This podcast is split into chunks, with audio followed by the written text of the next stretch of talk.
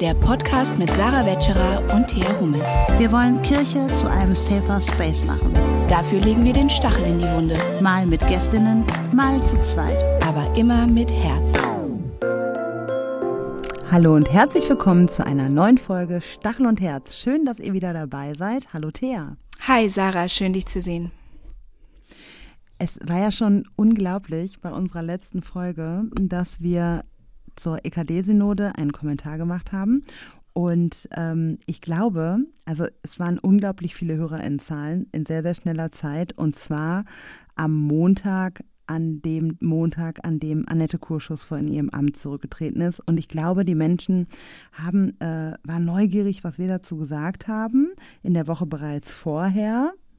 Und es ist schon ein bisschen witzig, dass wir sehr wenig dazu gesagt haben. Ja. Ähm, Aber wir haben zu sehr vielen anderen Dingen was gesagt und darauf habt ihr auch reagiert und dafür wollen wir uns ganz herzlich von euch äh, bei euch bedanken, weil es uns unglaublich viel bedeutet, dass also zum einen haben sich sehr viele BPOC gemeldet, die gesagt haben, boah, danke, dass ihr ähm, das geteilt habt und dass ihr das hörbar macht und dass ihr das ähm, sichtbar macht. Ähm, und es haben sich aber auch sehr viele ähm, weiße Frauen gemeldet, die auch nochmal gefragt haben, okay, was können wir denn tun? Und äh, wir haben es gehört und ähm, wir wollen da solidarisch sein. Und ähm, das fand ich einfach sehr, sehr berührend und ähm, deswegen ein großes Danke an euch äh, fürs Hören, fürs Teilen, fürs Melden. Das ist einfach immer schön, diese Stachel- und Herz-Community zu spüren, dass es euch, ihr seid echte Menschen und das ist einfach schön. Ihr seid echte Menschen. Ja, vielen Dank. Echt an alle, die den Podcast und auch unsere sonstige Arbeit auf so vielfältige Weise unterstützen. In den letzten Tagen ist mir das nochmal besonders klar geworden, weil ich auf einigen Veranstaltungen war, wo, wo mir HörerInnen begegnet sind. Und es ist einfach immer so eine Wonne, euch zu treffen, auch ähm, in, e, in echt und auch von euch auf Instagram oder auf anderen Wegen Rückmeldungen zu bekommen. Ähm, und das ist echt wirklich, wirklich toll. Dieses Gefühl von Community, was wir wirklich haben ähm, mit unseren Stachis mit Herz. und ähm, genau, und ich habe echt das Gefühl, oder wir haben echt das Gefühl, dass ihr uns total unterstützt, einfach indem ihr den Podcast hört. Ähm, und ähm, an dieser Stelle äh, wollen wir einfach nochmal sagen, der Podcast ist ja nicht das einzige Bildungsformat der VEM zum Thema Rassismus und Diskriminierung. Ähm, diese Arbeit braucht ExpertInnen, sie braucht Ressourcen und wir glauben, dass die VEM durch ihr internationales und interkulturelles Profil auch einen echt einzigartigen Beitrag in diesem Bereich leisten kann. Und wenn ihr diesen Podcast gerne hört, wenn ihr Sarahs Buch, wie es Jesus weiß geworden, gelesen habt und gut fandet, wenn ihr eine Bildungsveranstaltung der VEM zu dem Themenkomplex besucht habt, wenn ihr unsere Arbeit unterstützen möchtet, ist eine Möglichkeit, zum Beispiel Geld dafür zu spenden, damit wir weitermachen können. Auf Better Place gibt es eine Spendenkampagne für die Antirassismusarbeit der VEM. Wir verlinken das in den Show Notes oder ihr könnt auch bei betterplace.org ähm, als Suchbegriff Stachel und Herz oder Vereinte Evangelische Mission eingeben, dann findet ihr das auch. Und ähm, ja, also hört uns gerne weiter, unterstützt uns gerne weiter, gebt uns gerne Rückmeldungen, ähm, auf welchen Wegen auch immer. Und wenn ihr könnt, spendet gerne auf Better Place. Damit wir weiter solche spannenden Aufnahmen machen können wie die heute. Wir sprechen nämlich mit einer Pfarrerin, die auch sich bei der letzten Generation engagiert. Und ähm, Andrea Rückert ist bei uns zu Gast und es war einfach ein ähm, ganz fantastisches Gespräch, muss ich sagen. Also an vielen Stellen ähm, muss ich auch ganz ehrlich gestehen, ähm, ja, wusste ich nicht so viel vor dem Gespräch über die letzte Generation, also das, was man so mitkriegt, ne? Ähm, die kleben sich auf der Straße fest und all was, was so durch, durch Social Media geht. Und ähm, ich habe einfach richtig viel gelernt, auch was Andrea äh, motiviert und antreibt, ihre Gedanken dahinter und ähm, fand das einfach richtig, richtig toll, muss ich sagen. Also ich weiß noch, dass ich nach dem Gespräch mit Andrea, als wir das aufgenommen hatten, einfach total begeistert war. Und mhm. ähm, ja, hoffe einfach, dass ihr beim Hören dieses Gespräches auch solche Momente habt. Und ähm, finde es total wichtig, und das ist mir bei dem Gespräch nochmal wichtig geworden, dass wir differenziert hinhören, warum manche Menschen manches machen und warum manche Menschen manches bewegt. Und dafür war das einfach ein Riesenbeitrag. Und ich hoffe, all diese Learnings, die werdet ihr auch haben, wenn ihr dem Interview zuhört und wer Andrea ist. Das wird Thea euch jetzt verraten. Genau. Andrea Rückert ist Pfarrerin im Schuldienst in Bayern, ne? Mhm. Ja. Äh, sie betreut unter anderem auch die Partnerschaft ihrer Schule mit einer Schule in Tansania und engagiert sich bei der letzten Generation als Koordinatorin der Kirchenvernetzung. Es war auch für mich auch ein echt spannendes Gespräch, weil ich habe das Gefühl, durch die mediale Aufmerksamkeit vielleicht auch einiges verloren geht darüber, was zum Beispiel der wissenschaftliche Konsens ist bezüglich der physikalischen Fakten und der Auswirkungen des Klimawandels. Ich meine, in Deutschland kennen wir ja auch schon Dürreperioden und Überschwemmungen. Das ist ja Teil unserer Realität auch. Aber in anderen Teilen der Welt sind die Auswirkungen zum Teil jetzt schon echt verheerend. Und bei mir löst das Thema manchmal auch so ein Gefühl der Hilflosigkeit aus, weil ich das Gefühl habe, dass sich irgendwie alle einig oder die meisten sind sich einig, dass sich radikal was ändern muss in der Klimapolitik, um das Schlimmste zu verhindern. Aber diejenigen, die wirklich etwas bewirken könnten, die tun nichts oder nicht genug. Und diejenigen, die am wenigsten etwas dafür können, die, die, das sind die, die die Leidtragenden sind und die am heftigsten von der Klimakrise betroffen sind. Und es war ganz toll, von Andrea zu hören, was so ihre persönlichen Beweggründe auch sind, weil sie alles andere als verzweifelt ist, sondern wirklich hoffnungsvoll und dies auch echt gut zum Ausdruck bringt. Also, wenn ihr mehr darüber wissen wollt, was die konkreten Forderungen der letzten Generation sind, warum sie diese Protestform wählen und wenn ihr immer schon mal wissen wolltet, wie man Sekundenkleber wieder von den Händen abbekommt, bleibt dran.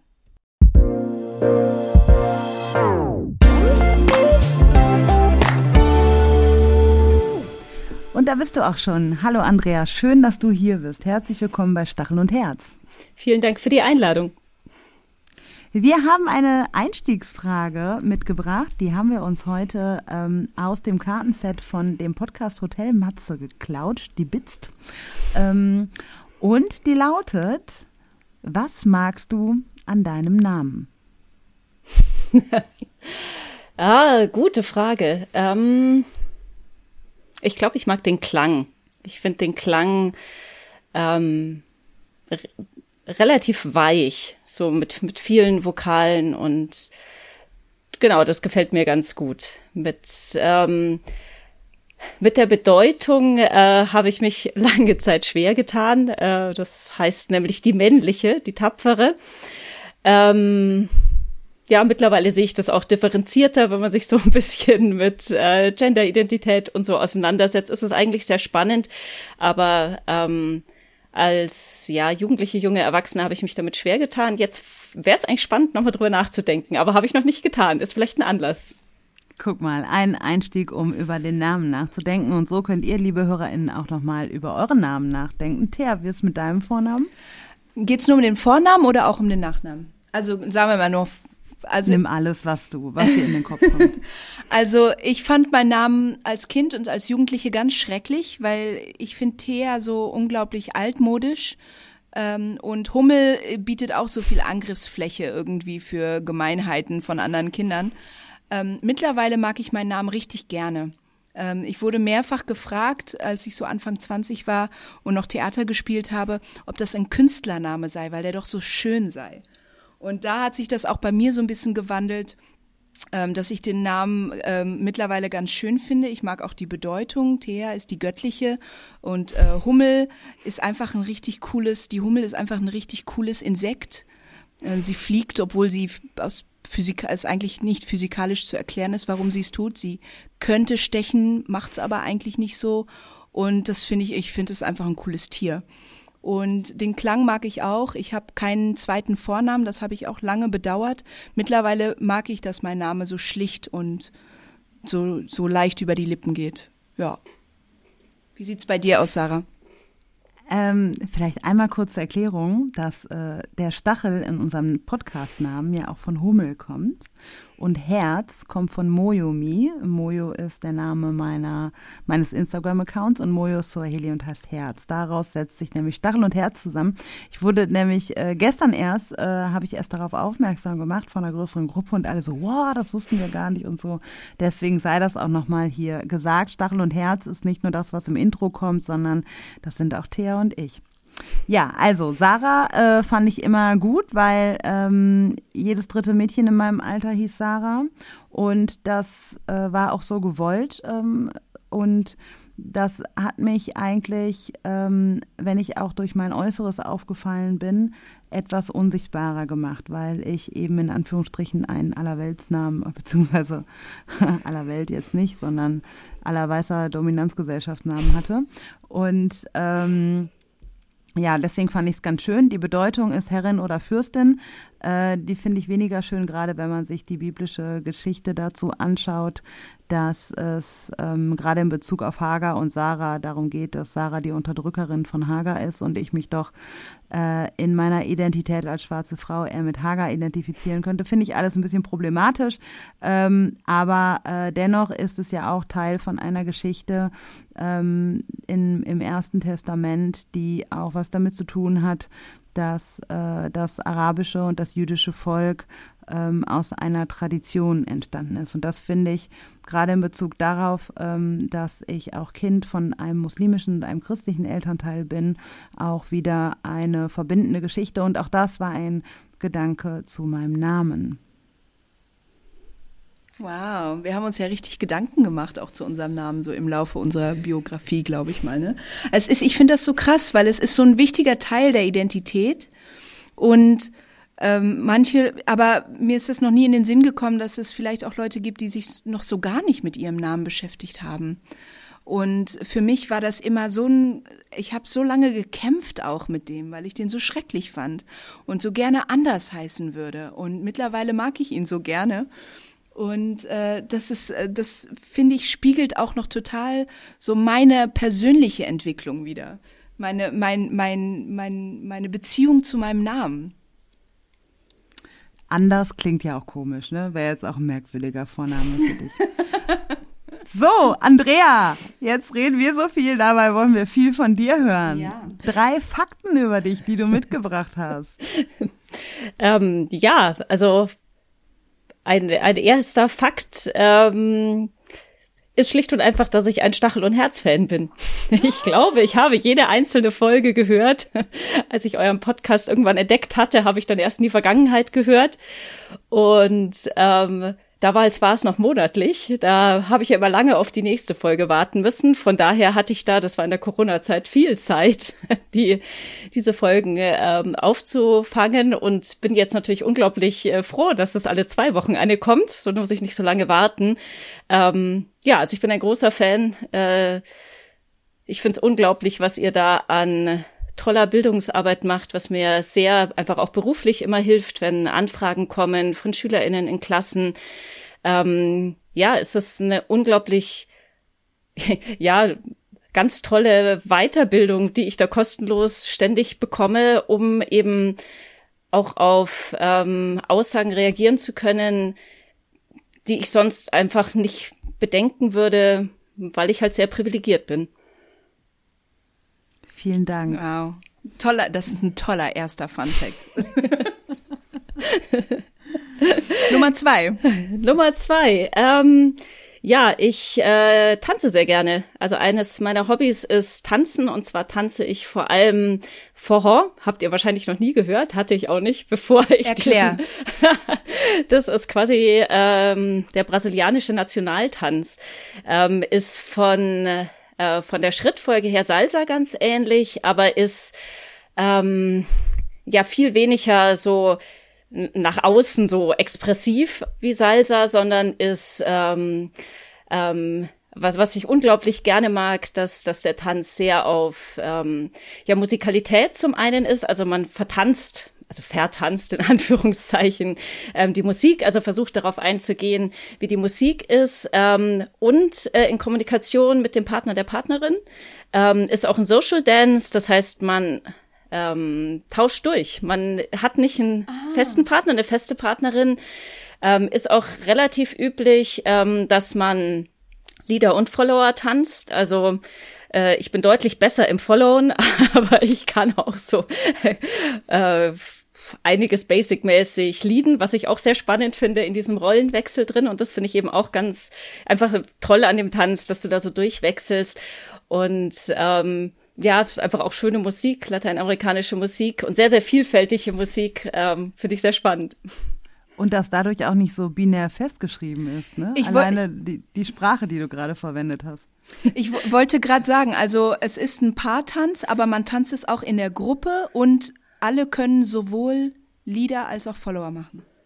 Ja, genau. Und es ist halt unglaublich spannend, auch wie verschieden der Tanz wird, je nachdem, mit wem du tanzt. Also es ist äh, total unterschiedlich und du verbringst dann natürlich auch immer Zeit, gerade wenn du mit jemandem neu tanzt, damit äh, dich auf den anderen, die andere einzustellen ähm, und zu gucken, also was für Signale kommen da, wie kommt es und auch als Follower ähm, kannst du gestalten. Also es ist nicht so, dass es so ähm, feste Figuren sind, sondern es gibt gewisse Prinzipien und du kannst mitgestalten. Und ja, das finde ich einfach sehr, sehr schön und es ist einfach, ja, also es ist so, also ich, mir bedeutet alles mit Musik auch sehr viel und das ist so ein, ähm, also zum einen ist das mit drin, zum anderen ist es Bewegung, die mit drin ist, dann ist es in der Gruppe und es ist auch was, was ich mit meinem Mann natürlich gemeinsam mache. Von daher ist es so einfach, ähm, ja, für mich ein sehr schönes Hobby.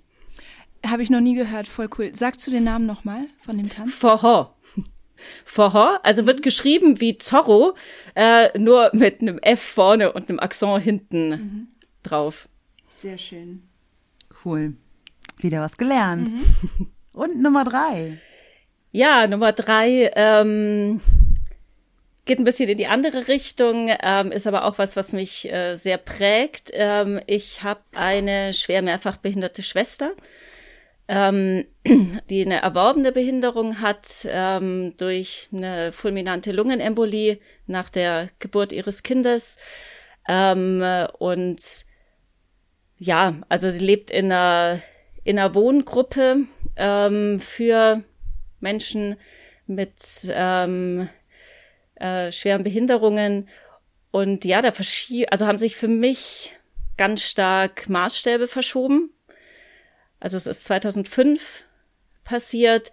Ähm, war natürlich auch eine schwierige Zeit vom, also gar nicht am Anfang, eher weiter dann vom Glauben her. Ähm, und macht natürlich noch mal ganz andere ja ganz andere Betroffenheit auch auch auf in Richtung auf Diskriminierungen ähm, weil natürlich behinderte Menschen und in dem Fall, also sie ist wirklich schwer, schwerst mehrfach behindert, also sie kann zum Beispiel nicht sprechen, sie reagiert. Ähm, und an, an ja, guten Tagen, wenn sie halt auch fit ist und wach ist, ähm, können wir aus ihren Reaktionen sehr, sehr viel rauslesen. Ähm, und sie äh, ja, also in Anführungszeichen beschwert, also sie lautiert, wenn ihr was nicht passt. Und das ist dann auch völlig eindeutig, wenn ähm, du, man gefunden hat, was sie gerne mag, weil das hört dann schlagartig auf. Also sie kommuniziert, aber es ist halt wirklich schwierig und sie ist auch eben sehr spastisch. Das heißt, sie kann auch nicht irgendwie, dass man irgendwelche Zeichen ausmacht, mit denen sie ähm, spontan reagiert, weil ähm, weil sie eben nicht, nicht willkürlich, also sie kann ihre Muskeln nicht entspannen willkürlich. Und das ist, äh, das ist dafür nötig, damit du zum Beispiel den Arm heben kannst oder irgendwelche Buchstaben drücken kannst oder was auch immer. Ja, also es hat meine, meine Sicht auf die Welt, durchaus auch meinen Gottesglauben, ähm, nochmal sehr verändert, nachdem das geschehen war, ja.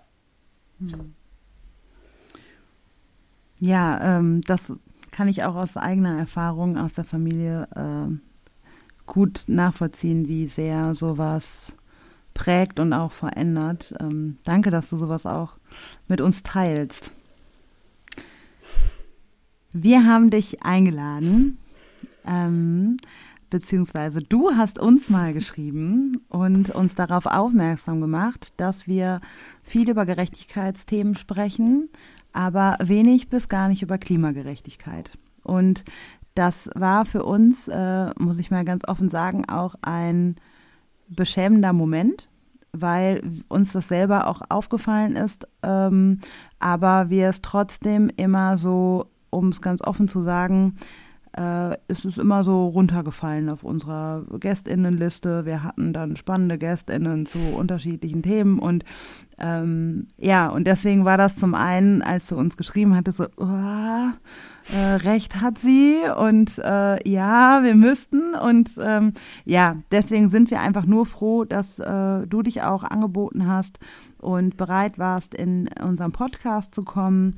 Du bist ähm, Pfarrerin und bist engagiert in der letzten, bei der letzten Generation. Und wenn man deinen Namen googelt, kommt man auch gleich auf zahlreiche Zeitungsartikel ähm, hinsichtlich des Themas letzte Generation und Kirche.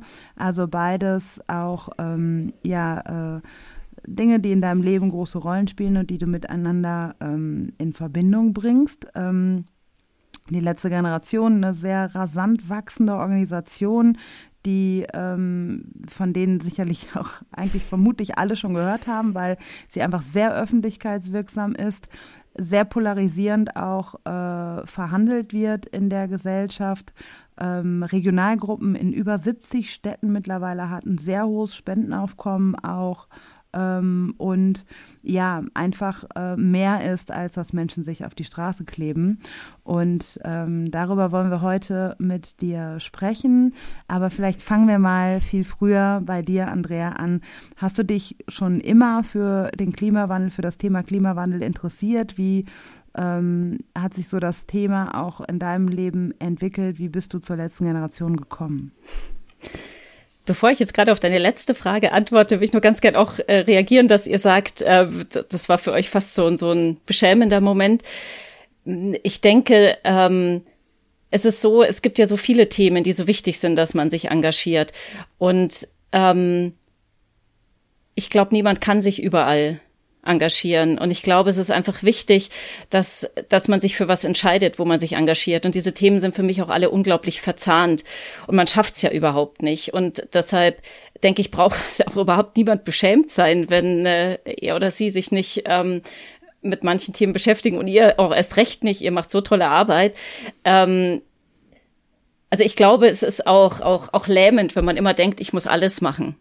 Also einfach nur als Rückmeldung, das war meine Rückmeldung halt an euch war keinesfalls irgendwie gedacht, also ihr Bösen, ihr habt noch nicht. Nein, nein, also so wir sind wir ja auch nicht, nicht, wir sind ja, also nein, nein. Wir waren wirklich auch sehr dankbar für den Hinweis, also nicht für den Hinweis, uns war das selber auch klar, dass wir das definitiv nochmal behandeln müssen, aber ähm, für uns war das auch total wichtig, diese Rückmeldung zu bekommen und wir waren, wir waren und sind sehr dankbar dafür.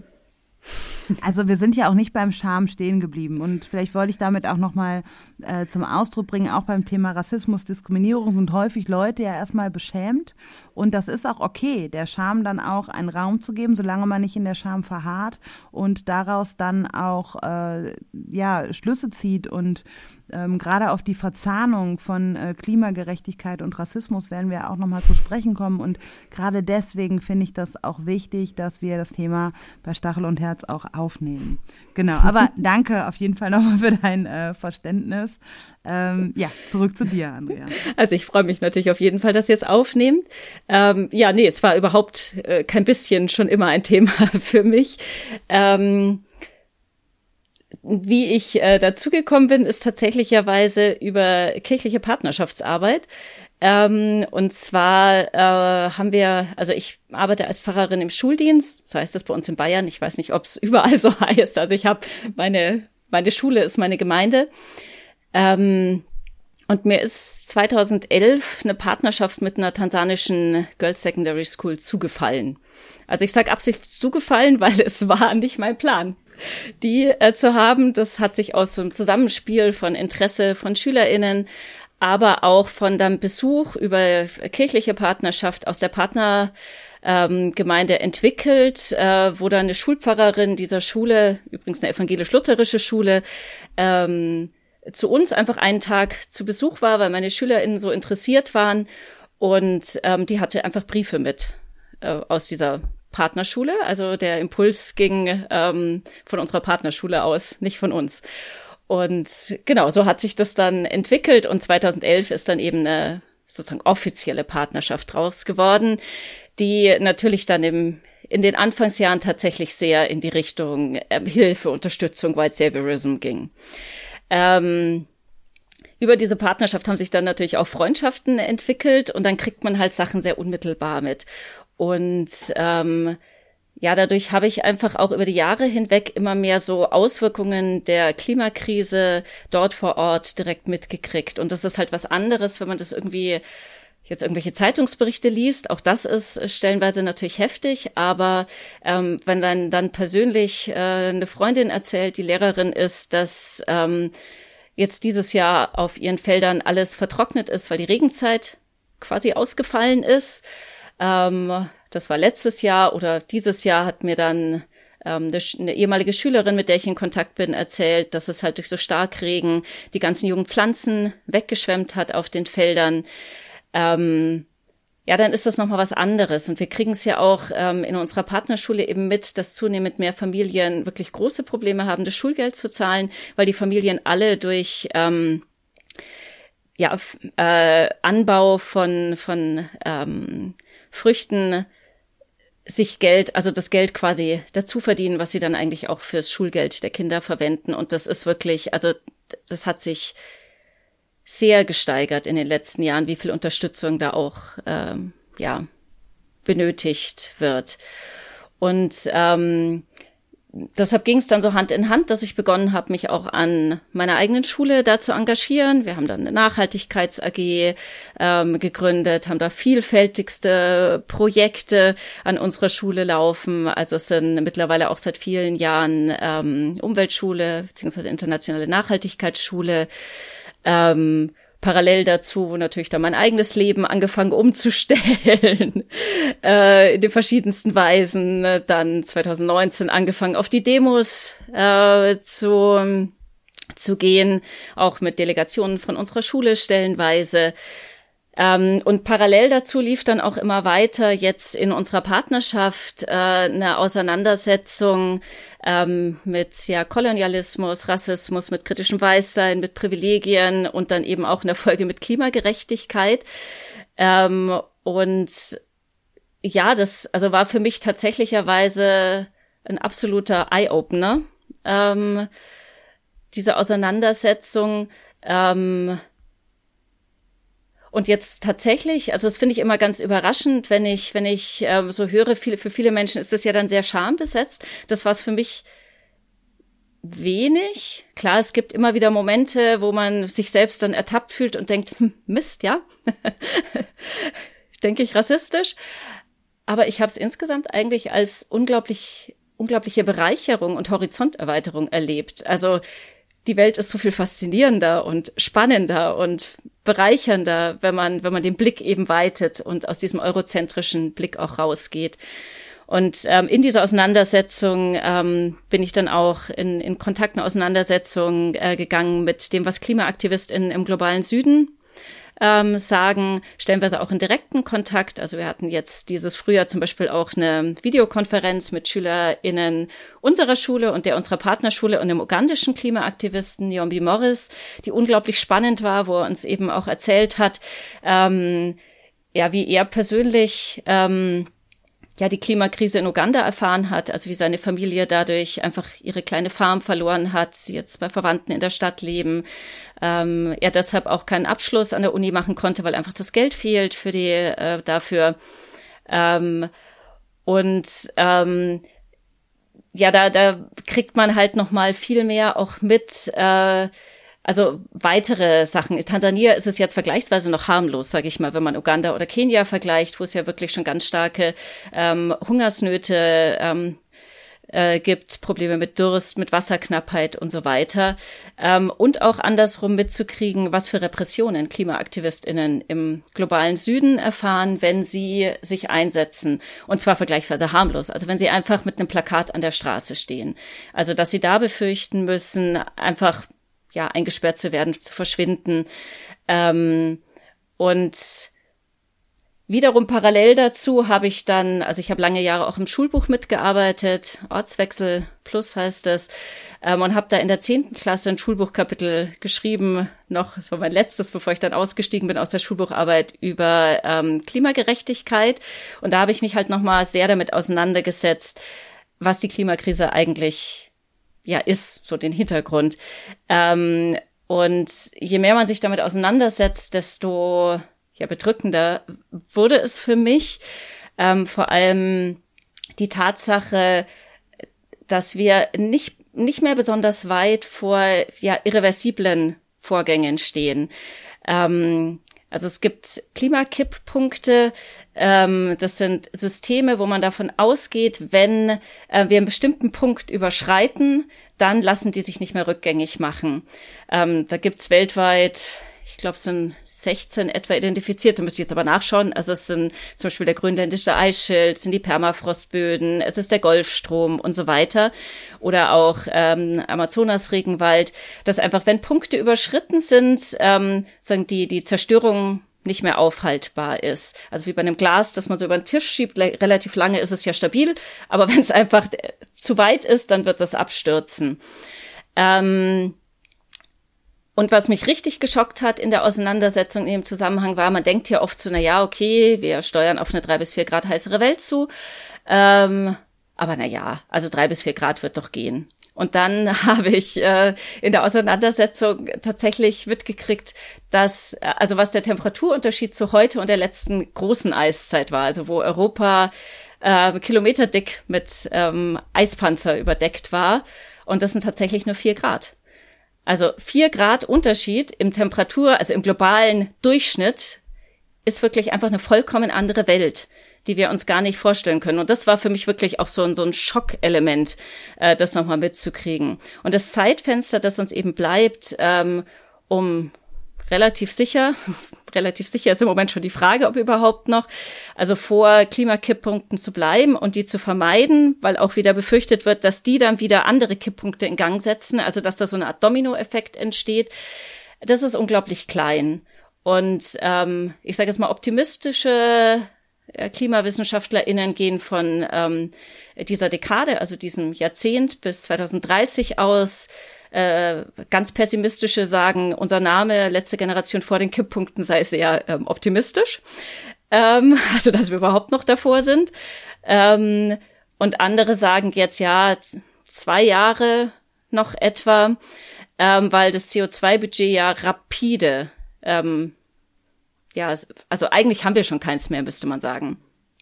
Und deshalb also die, die Zeit, die uns noch bleibt, um wirklich Vorgänge aufzuhalten, die wir dann nicht mehr unter Kontrolle haben und wo wir wirklich in den Klima, ähm, ja, System uns reinbegeben, ähm, das so anders ist, dass wir gar keine Vorstellung davon haben und das massive Auswirkungen haben wird auch auf unsere Zivilisation, auf die gesamte Kultur, auf die Demokratien auch. Also wenn Menschen sich um, um Essen, um Wasser streiten. Ähm, man geht davon aus, dass etwa ab drei Grad Erwärmung ähm, äh, auch die Demokratien zusammen, die Zivilisation zusammenbrechen wird. Ja, also das war so parallel dazu. Und ich dachte, man sieht auch jetzt, was die jetzt schon die Auswirkungen in, in Ländern des globalen Südens sind. Und für mich war dann ja letzten Endes die Erkenntnis, es reicht nicht aus, was ich in meiner Schule tue. Es reicht nicht aus, wenn ich mein persönliches Leben äh, verändere. Und für mich ist es eigentlich auch eine Frage meines Glaubens, weil es zieht sich wie ein roter Faden durch die gesamte Bibel, dass äh, Gott immer auf Seiten derjenigen steht, die nicht die Macht haben, ihre Interessen selbst durchzusetzen. Also von den ältesten Traditionen, ähm, mit dem Auszug äh, aus Ägypten bis hin zu Jesus natürlich. Ähm, ja, und wo ist da mein Platz, ja? Und äh, oder auch ähm, wir reden so schön immer von weltweiter Solidarität und ignorieren aber und schieben weg, dass wirklich Menschenrechte von Menschen im globalen Süden durch Auswirkungen der Klimakrise schon heute mit Füßen getreten werden. Und ähm, das ist wirklich, also ich finde es wirklich erschreckend. Das kann man sich auch bei Amnesty International anschauen, wie sehr Auswirkungen der Klimakrise ähm, alle Menschenrechte letztlich betreffen. Also ähm, es geht nicht nur ums Leben, es geht nicht nur um Essen, sondern es geht zum Beispiel auch um die Bildung, gerade von Mädchen, die als erstes anfängt zu leiden, wenn man weiterlaufen muss, um Wasser zu suchen. Ähm, es geht natürlich auch um sowas wie Pressefreiheit, ähm, also Versammlungsfreiheit. Also es ist wirklich, letzten Endes ist jedes einzelne Menschenrecht betroffen und das ist schon heute. Und ja, für mich ist es eine Frage letzten Endes des Gewissens zu sagen, ich verdränge das nicht mehr, ich schiebe das weg, weil ich hier doch relativ bequem und privilegiert leben kann, ähm, sondern ich versuche unignorierbar darauf hinzuweisen. Und da ist für mich halt letztendlich die Erkenntnis, naja, alles, was wir in den letzten Jahren, Jahrzehnten, also ich noch nicht so lange, erst seit 2015 tatsächlich, ähm, aber andere versuchen das ja schon seit Jahrzehnten mit Vorträgen, mit Aufklärung, mit Bildungsveranstaltungen, ähm, mit, äh, ja, letzten Endes dann ähm, auch, auch natürlich Demonstrationen, mit Petitionen und so weiter.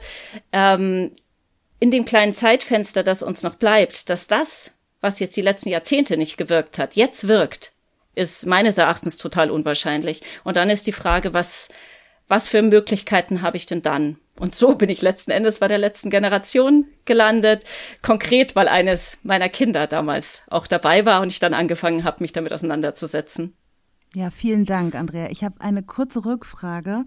Du hast einmal gerade kurz gesagt in so einem Nebensatz und vielleicht war das nicht so ganz verständlich, was du damit meinst, beziehungsweise würde ich gerne noch mal kurz nachhaken, den Zusammenhang von Demokratie, dass Demokratie dadurch gefährdet ist. Kannst du dazu vielleicht noch mal zwei Sätze sagen?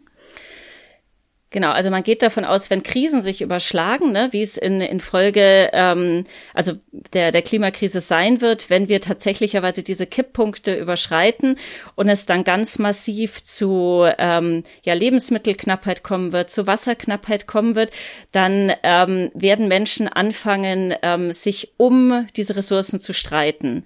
Und zwar nicht nur Menschen jetzt hier äh, direkt in also in Deutschland, sondern auch im weiteren Kontext. Und die Welt, auf die wir zusteuern, ist eine Welt, in der sich die Zonen, in denen man leben kann, sehr verkleinern werden.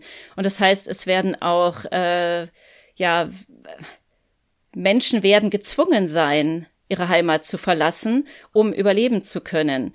Und ähm, dann ist die Frage, wie reagieren wir darauf? Und äh, wenn man wenn man sieht, wie Menschen schon jetzt reagieren, wo wir eigentlich ähm, überhaupt keine Not haben, Menschen aufzunehmen, dann ist, äh, also geht, man geht davon aus, dass ähm, die Kämpfe, die dann stattfinden werden und die Abschottungstendenzen, die Abschottung, die, die stattfinden werden, dazu führen werden, dass ähm, unser geordnetes Zusammenleben, so wie wir es jetzt haben, ab irgendeinem Punkt nicht mehr möglich sein wird.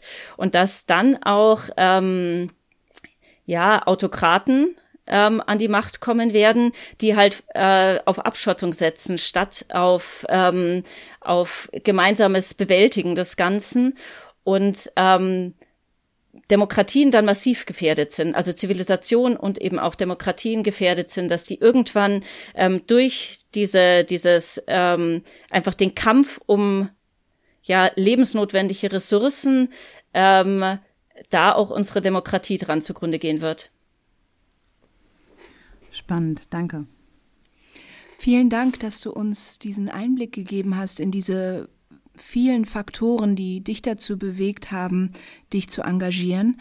Ähm, ich würde gerne auf die letzte Generation als Bewegung eingehen. Ich habe mich in den letzten Tagen ein bisschen mehr damit beschäftigt in Vorbereitung auf dieses Gespräch und mir ist aufgefallen, dass vieles von dem, was du gesagt hast, ähm, ich so ein bisschen auch wusste oder gehört hatte, ähm, von den Kipppunkten, von den irreversiblen äh, von denen du gesprochen hast und dass wir wenig Zeit haben.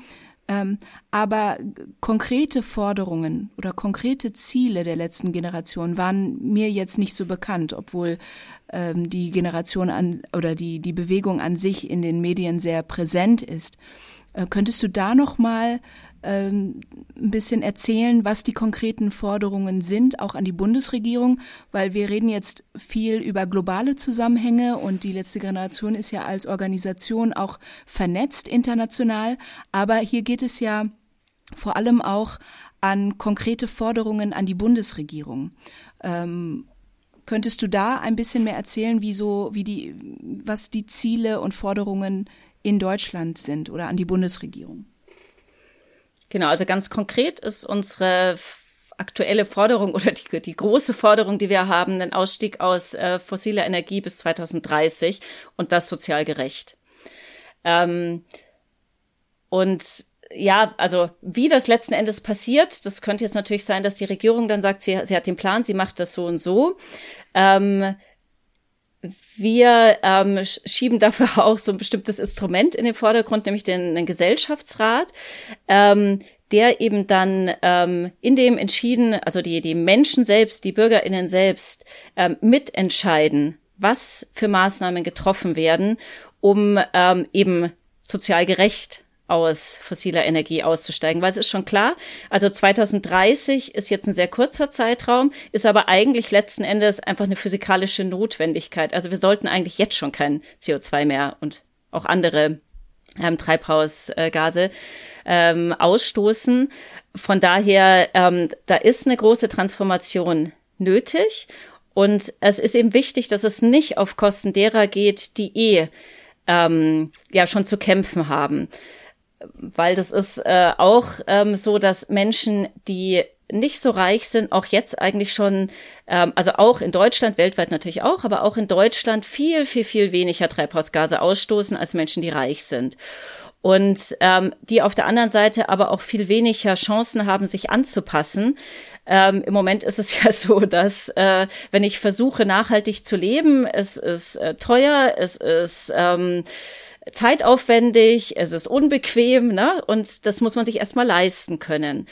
Und ähm, ja, äh, unser Parlament, da sitzen, ich glaube, es sind 87 Prozent äh, AkademikerInnen drinnen. Also zumindest deutlich über 80 ist die Zahl, die ich kenne. Und ich glaube, selbst wenn man sich ähm, nach bestem Wissen und Gewissen versucht, diese Menschen ähm, einzubeziehen, die ähm, eben ja, andere Berufe haben, nicht, nicht so über die Ressourcen verfügen, ist es immer schwierig. Und deshalb ähm, halten wir eben diese, also als, als Hilfestellung, einen Gesellschaftsrat für eine unglaublich gute ähm, Sache. Es gibt auch schon Gesellschaftsräte in anderen Ländern oder auch auf, auf in regionalen Ebenen in Deutschland. Und die haben gezeigt, also so Gesellschaftsräte sind ja dann gelost und sind quasi so ein Mini-Deutschland, wenn man es so hätte. Und da werden ähm, die, die Menschen werden dann auch beraten von ExpertInnen, es wird moderiert und dass eben tatsächlich auch Menschen ähm, dort zu Wort kommen und ihre Lebensrealität einbringen können und was für sie nötig ist, damit diese Transformation, die wir brauchen, wirklich sozial gerecht vonstatten gehen kann. Das finde ich auch spannend, weil ein Gesellschaftsrat ähm, unterliegt ja auch nicht dem Druck, wiedergewählt zu werden, weil sie ja gelost sind. Und ähm, man fragt sich ja schon so in der Politik auch häufig, ähm, warum machen die das jetzt, warum sagen die das jetzt? Und natürlich sagen die vieles auch, um wiedergewählt zu werden, um ähm, ja, um einfach die WählerInnen auch äh, zu gewinnen und so. Und das ist, das ist tatsächlich ein spannender Aspekt bei, ähm, bei dem Gesellschaftsrat, bei diesem Gedanken, den ich auch schon aus anderen Kontexten mal gehört hatte. Ähm, wie kann man Demokratie auch noch gerechter gestalten? Und mhm. auch den Lobbyismus-Aspekt nicht vergessen. Ne? Also ähm, diesen, dieser Druck, wiedergewählt zu werden, ist da. Aber um überhaupt ähm, zur Wahl zu stehen und auch ähm, auch den, die, die ganzen Unternehmen und Firmen und so weiter, die ja auch massive Lobbyarbeit betreiben bei PolitikerInnen, die dann vielleicht von ihrem Gewissen her anders entscheiden würden, aber da auch einen anderen Druck verspüren, der ist bei so einem Gesellschaftsrat, der gelost ist, ähm, dann auch nicht so stark. Ganz genau, das sind zwei ganz wichtige Aspekte. Ne? Ähm, zudem auch ist man natürlich nicht an eine, an eine Polita äh, Partei gebunden, die einem dann vielleicht die Richtung vorgibt, äh, wo man dann nach Parteiinteresse entscheidet und nicht nach seinen eigenen. Ähm, also ich finde es eine ganz spannende Sache. Ich habe mich dann anfangs, als, als diese Idee äh, oder diese Forderung bei uns war, auch damit auseinandergesetzt, ne, weil ja oft gesagt wird, es sei nicht demokratisch. Ähm, die Demokratie, die wir hier haben, diese repräsentative Demokratie, ist tatsächlich gar nicht so alt. Und ich fand es dann sehr spannend zu lesen auch, dass gerade die repräsentative Demokratie eigentlich als ähm, ein Mittel gilt, was Menschen bevorzugt, die halt hohe Bildung haben, die sich leisten können, die Lobbyarbeit für sich machen können und eigentlich ähm, sowas wie, wie Gesellschaftsräte oder Bürgerinnenräte, je nachdem wie man sie nennt, ähm, auch ein ganz altes Mittel der Demokratie ist ähm, und die eigentlich, gerade im alten Griechenland gab es die schon, als das gelten, was tatsächlich ähm, die breite Bevölkerung beteiligt und eben nicht nur die, die ähm, sich's leisten können. Mhm. Äh, ja, wir haben jetzt über deine persönlichen Motivationen gesprochen. Wir haben auch diese Fakten, diese Wissenschaft, wo es auch wissenschaftlichen Konsens gibt ähm, über diesen Zeitraum und, und über diese Faktoren, äh, die irreversiblen Kipppunkte und auch über die Forderungen der letzten Generation. Ich glaube, die allermeisten Menschen wären damit d'accord und würden sagen, ja, das ist wichtig, ähm, sich dessen bewusst zu sein. Es ist wichtig, äh, sich darüber zu bilden und es ist wichtig, sich auch dafür einzusetzen. Wo sich die Geister so ein bisschen scheiden, sind ja bei den, ist ja bei den Methoden und den, die Vorgehensweise der letzten Generation, die ja auch medial zwar sehr wirksam sind, also alle kennen die Straßenblockaden und die Aktionen in Kunstmuseen und am Brandenburger Tor und so weiter, aber ähm, da ist es dann so, dass ähm, da auch nicht alle mit einverstanden sind und sagen, das ist uns zu radikal. Aber ich glaube, genau das ist ja auch das, was das bezwecken soll. Das soll ja aufrütteln, das soll die Leute wirklich auch in einen Zustand versetzen, wo sie sozusagen gezwungen sind, damit sich auseinanderzusetzen und äh, den, das nicht mehr zu verdrängen, wie es viele vielleicht tun. Kannst du noch ein bisschen mehr erzählen über die, den Hintergedanken hinter solchen drastischen Aktionen, wie wir sie von der Generation, letzten Generation häufig sehen? Sehr gern, klar. Ähm ja, es, also zum einen die Frage, was ist tatsächlich radikal? Ne? Also ist es nicht eher radikal, wie wir ignorieren, was wir im Moment machen? Also der UN-Generalsekretär Antonio Guterres hat ja gesagt, äh, radikal sind nicht die KlimaaktivistInnen, sondern das sind äh, die Regierenden, die tatsächlicherweise weiterhin in fossile ähm, Projekte äh, setzen und das weitertreiben. Ähm, also was wir machen, ist äh, ja die Methode des äh, friedlichen zivilen Ungehorsams. Ähm, da ist äh, also sehr wichtig, dass es, also dass es friedlich ist, also dass es eben nicht gewaltsam ist. Ähm, das ist für uns auch eine, eine absolute Grenze und zwar eine doppelte. Also wir haben zum einen diese, diese Friedlichkeit in unseren Werten verankert, ähm, ist auch im ähm, Protestkonsens. Ähm, also niemand geht mit uns in den Protest, der nicht ähm, dem zustimmt, dass äh, äh, Day auf der Straße friedlich ist. Und ähm, das wird auch trainiert bei uns vorweg. Also keiner geht in einen Protest, ohne vorher ein Protesttraining gemacht zu haben. Und ähm, da wird es wirklich äh, trainiert, wie reagiere ich auch, wenn mir Aggressionen entgegengebracht werden, dass, dass man ruhig bleibt. Ähm, und zwar sowohl natürlich jetzt physisch als aber auch von der Sprache her. Also auch das ist, ist wirklich ganz wichtig. Ähm, friedlicher ziviler Ungehorsam ist auch noch sozusagen ein Grundsatz, ähm, dass es ja die Ultima Ratio ist. Also dass man das jetzt nicht für irgendwelche ähm, ah, jetzt habe ich die Idee, jetzt mache ich das gerade mal, sondern ähm, man hat alles andere vorher schon ausprobiert, ähm, was, also um das ähm, ein gesamtgesellschaftliche ähm, Ziel zu erreichen, was einfach wichtig ist, was ja eine Gerechtigkeitssache ist, bei uns in dem Fall jetzt auch ähm, ja letzten Endes, ähm, was die Regierung macht, ähm, ja, bricht unsere Verfassung, ist gegen das Grundgesetz, also nicht nur Artikel 20a des Grundgesetzes, dass Lebensgrundlagen zukünftiger Generationen ähm, zu schützen, sind ja übrigens dann sogar mit Bundesverfassungsgericht Urteil 2021. Also auch das wurde ja versucht, die Vorgehen über Gerichte und auch das wird einfach ignoriert. Ähm, jetzt in der konkreten Politik, wie damit umgegangen wird. Ähm, aber es werden ja auch Menschenrechte von Menschen schon heute äh, überall mit Füßen getreten, was wir im Grundgesetz verankert haben. Ähm, und eben anderes ist ja, ist alles schon, habe ich vorhin schon gesagt, ne, ausprobiert worden. Und von daher ist dann ziviler Ungehorsam der Schritt weiter, wenn das eben nicht äh, gewirkt hat. Und es ist eine Regelüber, also eine kleine Regelübertretung, um eben darüber, darauf aufmerksam zu machen, dass was ganz grundsätzlich ähm, schief läuft in unserem Zusammenleben, in dem wir unsere Regierung ähm, handelt. Was auch wichtig ist, ist, dass man beim zivilen Ungehorsam mit äh, als Person dafür steht. Also wir stehen mit Gesicht dazu, mit unserem Namen. Wir weisen uns immer aus. Wir haben immer Ausweise dabei. Äh, wir nehmen auch die gerichtlichen ähm, Folgen, also die, die Prozesse, die dann kommen, ähm, in Kauf. Wir sind bereit, letzten Endes also Strafen auf uns zu nehmen. Also es ist auch ein Grundsatz. Und jetzt ist es natürlich so, dass dieser Protest ja, man könnte sagen, den Finger in die Wunde legt. Ne? Also er hindert eben daran zu ignorieren, was wir hier anrichten ne? mit äh, unserer Lebensweise, mit unserer ausbeuterischen ähm, Wirtschaft auch, dass wir da was verändern müssen. Und ähm, ich glaube, es ist, also so Veränderung ist ja was, was vielen Menschen leider Angst macht, wo ich denke, eigentlich wäre es doch so eine große Chance, wenn man mal anfängt zu hinterfragen, wie leben wir eigentlich hier.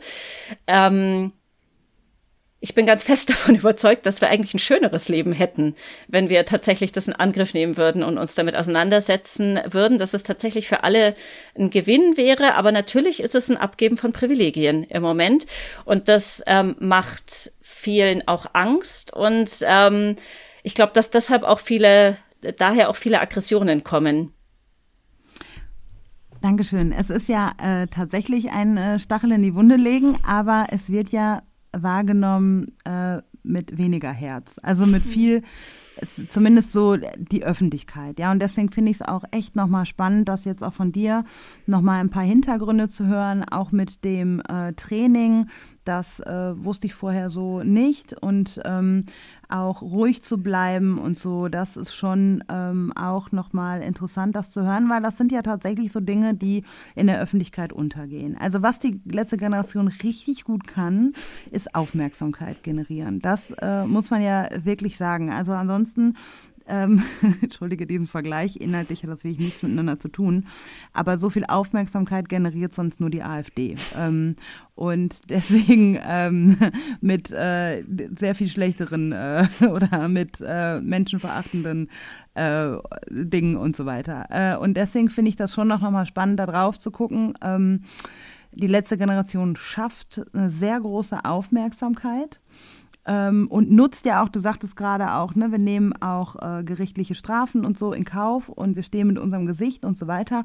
Und selbst ein Gerichtssaal dient der Inszenierung. Also äh, dient dazu auch nochmal, ähm, ihr habt, glaube ich, auch eine Rechtsabteilung und so, also da auch, also eure Leute, ihr werdet auch supported, also da wird auch Verantwortung für die einzelnen Menschen mit übernommen, was ich auch erstmal gut finde. Aber so, ein, so eine Gerichtsverhandlung wird dann auch genutzt, um auch dort auf eure Ziele aufmerksam zu machen und die Dringlichkeit. Ähm, deutlich zu machen. Und dann habt ihr ja auch Social Media Abteilung und so weiter. Also bei den Protestaktionen ist ja auch wichtig, dass vieles auch aufgezeichnet wird und es geht halt, es geht um öffentlichen Druck. Es geht ähm, der zivile Ungehorsam, der wird auf ganz unterschiedlichen Ebenen genutzt, um öffentlichen Druck ähm, auszuüben und ähm, auch, also das fand ich auch nochmal spannend, wie das in der Öffentlichkeit dann aufgefasst worden ist, als es dann an Gemälde ging. Da äh, hörte dann für manche so der Spaß auf, äh, wobei die Gemälde an sich ja, soweit ich weiß, gar nicht, ähm, gar nicht beschädigt worden sind, sondern nur das Glas. Aber das war schon, das hat mich so ein bisschen an ähm, Pipi Langstrumpf-Diskussionen äh, und Rassismus erinnert. Das ist auch irgendwie so, nimmt uns unsere, nimmt uns nicht unsere Pipi und nimmt uns nicht unseren Van Gogh weg und äh, niemand möchte beide wegnehmen, sondern äh, ja, das äh, war auf, hat mich irgendwie so daran erinnert. Fand ich auf jeden Fall sehr, sehr spannend. Ähm, wenn ihr dann auf Sylt irgendwie Privatjets oder so äh, unsprayt, glaube ich, oder, oder ähm, kann, ich weiß gar nicht genau, was da passiert ist, aber ne, das äh, weckt wieder dann Öffentlichkeit, wo man sagt, jawohl, äh, sie haben die Reichen getroffen, das finde ich erstmal gut so. Also um da auch nochmal Klassismus auch nochmal auf darauf aufmerksam zu machen. Und wie du schon gesagt hast, es sind nicht die ärmsten Leute unserer deutschen und auch unserer globalsten Gesellschaft, sondern das sind die reichen Leute, die was ändern müssen. Ähm, und das ist alles gut. Und dann kommen aber gleichzeitig ja auch so Sachen, die dann auch breitgetreten werden auf Social Media. Auch das ist mir klar, dass ihr zum Beispiel extra daran denkt, wenn Straßen blockiert werden, dass es auch eine Notfallgasse gibt für Blaulicht.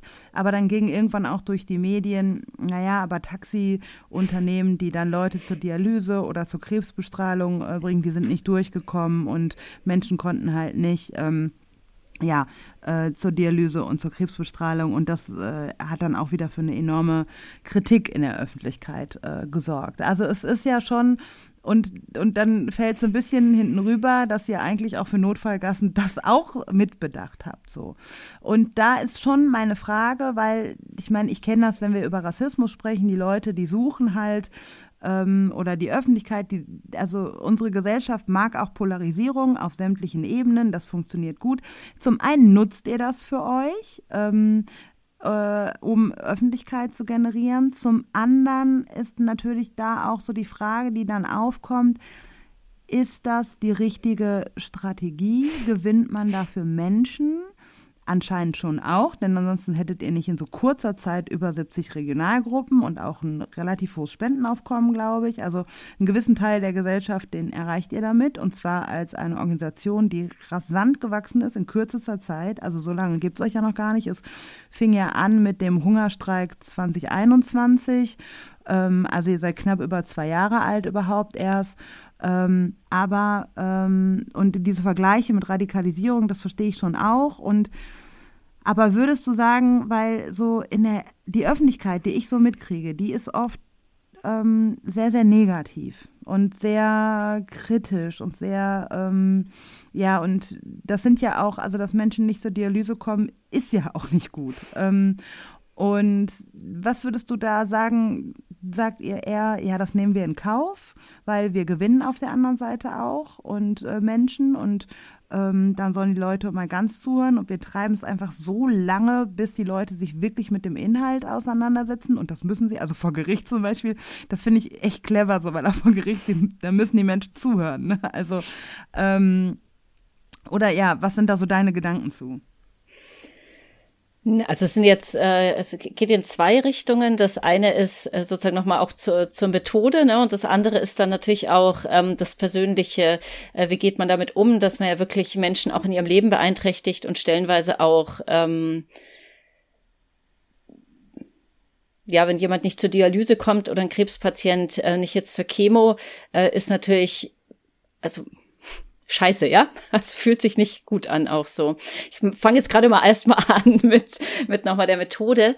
Ähm, also es ist äh, so, dass, ähm, dass da tatsächlicherweise bei der letzten Generation sich ähm, am Anfang hingesetzt wurde, also nach dem Hungerstreik und überlegt wurde, was können wir denn überhaupt noch machen?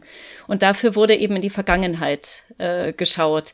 Also ähm, dieses Bild, das öffentlich oft oder medial oft so hochgeputscht wird von Klimakaoten, ich glaube, unpassender könnte es nicht sein, weil ähm, es ist sehr durchdacht und sehr ähm, auch äh, wissenschaftlich ähm, hinterlegt. Also äh, wir haben bei uns in, in der Kerngruppe ähm, ähm, eine Lea Bonasera, da ist jetzt auch ein gerade Buch von ihr rausgekommen, ähm, die ja dazu promoviert zu zivilem Ungehorsam und Protestbewegungen weltweit und ähm, das ist sozusagen der, der, die, der wissenschaftliche Background. Und wenn man einfach in die Vergangenheit schaut, was hat es denn geschafft, innerhalb von kurzer Zeit Umschwünge herbeizuführen, die als absolut unwahrscheinlich galten, dann ist halt der zivile Widerstand das Mittel der Wahl an den verschiedensten Orten, ähm, sei es jetzt bei der friedlichen Revolution, ähm, 89 in Deutschland oder sei es in der Bürgerbewegung in den USA oder äh,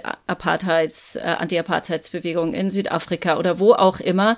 Ähm, das sind tatsächlich die Bewegungen, die es geschafft haben.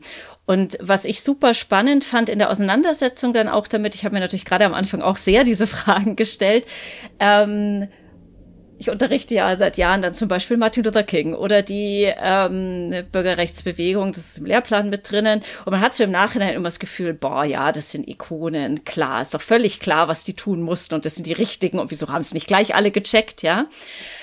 Und wenn man da genauer hinschaut, stellt man fest, ähm, dass das überhaupt nicht so war in deren Zeit. Die haben, also es ist fast schon grotesk, wie ähnlich stellenweise, also wie fast schon, also in Reaktionen, aber auch ähm, Sätze, die wir abkriegen, ja, wie, wie ähnlich die sind. Also das sei kontraproduktiv, äh, also Martin Luther King zum Beispiel, das sei kontraproduktiv, was er tun würde. Er solle doch Geduld haben, er solle auf Verhandlung setzen, er würde der Sache schaden. In der Sache sei man ja seiner Meinung, aber ähm, das wäre letzten Endes, würde der Sache wirklich nur schaden.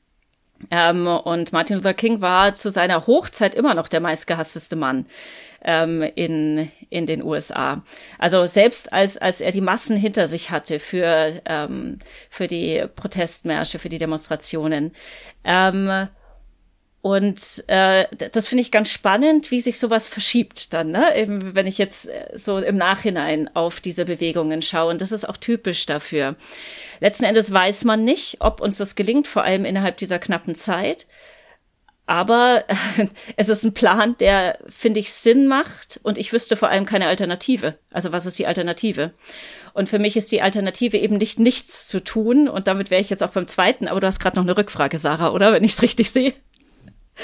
Ja, vielleicht nochmal damit. Äh, bei, dem, ähm, bei dem Vergleich mit Martin Luther King musste ich so ein bisschen äh, daran denken, vielleicht kannst du da nochmal was zu sagen, dass ähm, also aus der heutigen Perspektive. Ich finde auch, dass Martin Luther King an manchen Stellen echt verdreht wird und ähm, wir gerne den, äh, den guten äh, Pastor King zitieren mit Ich habe einen Traum, aber viele Dinge da auch hinten rüber fallen und die äh, nicht, nicht betont werden, weil sie halt ja, weil sie nicht so nette Kalendersprüche sind und so. Das, da gebe ich dir vollkommen recht.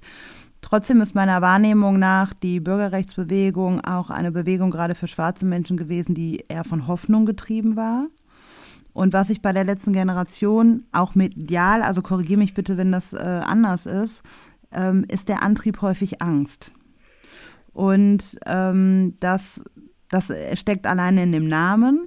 Und vielleicht ist es auch deswegen das, was, was medial so hochgekocht wird. Aber was würdest du sagen, ist der Antrieb tatsächlich Angst oder was treibt dich an? Und vielleicht auch noch mal als Pfarrerin, ähm, wenn dem so ist, ist das ein realistischer oder ist das ein guter? Ist es aus seelsorgerlicher Perspektive oder so? Was ist das dann für ein Antrieb? Ist das ein, ein guter Antrieb? Angst ist nie ein guter Antrieb, würde ich sagen. Noch schlimmer Panik, ähm, weil das lähmt. Ähm, also es ist mehreres. Das eine ist, dass ich denke, dass es schon nötig ist, nicht zu verdrängen. Und deshalb es natürlich schon darum geht, auch ähm, diese Zukunftsszenarien, die ja nicht unsere sind, sondern die schlicht und einfach im IPCC auch stehen, also im Bericht des Weltklimarats ernst zu nehmen und denen auch Gehör zu verschaffen, weil ähm, die ganz oft ja einfach weggeschoben werden, verdrängt werden im Alltag. Der Alltag ist viel wichtiger, jetzt habe ich den nächsten Termin, die nächste Deadline und so weiter. Ähm, also das, äh, das ist das eine. Das andere ist, keiner von uns würde sich auf diese Weise einsetzen, wenn er sie der nicht auch noch Hoffnung hätte. Ähm, also ernsthaft, wenn wir alle glauben würden, es wäre schon längst äh, zu spät und wir könnten eh nichts mehr tun, wer macht denn das dann freiwillig? Es wäre doch viel angenehmer, äh, sich dann irgendwie ins Private zurückzuziehen, ähm, nicht diese ganzen Anfeindungen hinzunehmen. Ähm, also allein schon, was man, was man so äh, natürlich medial abkriegt an Kommentaren. Es gibt Menschen, die bei uns aktiv sind, die äh, Morddrohungen geschickt bekommen ähm, nach Hause, ähm, aber auch die Aggressionen auf der Straße. Ähm, selbst wenn jetzt äh, die die PassantInnen, die Autofahrenden nicht ähm, physisch aggressiv werden, ist es heftig, was man abkriegt. Und selbst wenn sie da ruhig sind, ist es auch kein gutes Gefühl, Menschen zu stören. Ähm, es macht niemand gerne. Also wenn ich auf die Straße gehe, ich schlafe vorher die Nacht quasi nicht. Ähm, und ich kenne ganz viele, denen es genauso geht. Also es ist wirklich furchtbar. Keiner macht's gern. Ähm, also wenn wir nicht die Hoffnung hätten, würde sich keiner dem freiwillig aussetzen. Und ähm, unser Name ist ja eben auch letzte Generation vor den Kipppunkten. Eben, wir können ja noch was tun. Ähm, und es stimmt schon, es ähm, gerade in, in der Kommunikation nach außen ist eben ganz oft wird wird äh, wird das kommuniziert mit mit mit der Angst vor vor dem, was auf uns zukommt. Und ich denke, dass es auch so geht's schon auch. Also so geht's mir auch immer wieder, muss ich ganz ehrlich zugeben. Ähm, und ähm, da muss man schauen, wie man damit umgeht. Und auf der anderen Seite ist da aber auch eine große Hoffnung. Und genau da sehe ich eigentlich auch eine große Verantwortung von uns als Kirche. Ähm, zum einen eben in der Frage, wie gehe ich denn mit dieser Angst vor der Zukunft um und wie gehe ich auch mit dieser Trauer vielleicht um, um das, was schon äh, verloren ist, um den Zustand unserer Welt. Und da denke ich, hätten wir als Kirche eigentlich wirklich ähm, Expertise, wir hatten Räume, wir haben die Gemeinschaft, wir haben ähm, Erfahrung in Bewältigung von Trauerprozessen, ähm, wo wir echt unglaublich viel auch Gutes machen könnten. Ähm, wir haben eine Hoffnung, die uns antreibt. Also meine ganz große Hoffnung an dem Ganzen ist immer, dass ich mir denke, ja, so unwahrscheinlich es auch aussehen mag, es gibt da eine Heilige Geistkraft und ähm, ich hoffe immer noch, dass sie irgendwie wehen wird und Umschwünge möglich macht, selbst wenn es im Moment gesellschaftlich nicht so aussieht. Aber ähm, ja, ich weigere mich schlicht und einfach die Hoffnung auf, aufzugeben. Ne? Und ja, also es ist eine Frage auch der Kommunikation nach außen hin, ähm, die nicht einfach ist. Ich würde fast sagen, es ist tatsächlich so eine Art Gratwanderung zwischen dem nicht verdrängen und auf der anderen Seite auch die Hoffnung nicht aufgeben. Und es ist nicht einfach und wir sind da auch sicher nicht perfekt. Also wir haben das alle auch nicht gelernt und wir versuchen auch mit den Protesten, es wird probiert, die Straßenblockaden sind ja auch bei Weitem nicht das Einzige, was wir versuchen, sind halt das, was medial tatsächlicherweise am meisten eingeschlagen hat. Ähnlich wie jetzt natürlich diese, diese großen, also Bilderproteste oder eben auch sowas wie Brandenburger Tor oder Grundgesetz. Mm, Dankeschön. Du sagst gerade, du schläfst schlecht oder viele schlafen schlecht in der Nacht davor. Das, das ist ja auch gefährlich und auch psychisch anstrengend. Ähm, gleichzeitig frage ich mich dann auch immer, äh, wie viele Menschen of Color machen da eigentlich mit, gerade weil es ja auch das Gefährliche ist, ja auch Polizeigewalt.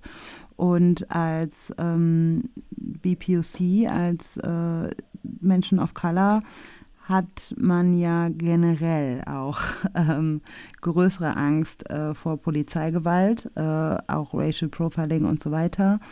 Und äh, das, diese Form des zivilen Ungehorsams ist tatsächlich da ja auch gar nicht so mh, mm, offen für, für alle, weil weiße Menschen können sich das auch, äh, das ist vielleicht eine steile These für manche HörerInnen, aber weiße Menschen können sich sowas eher leisten.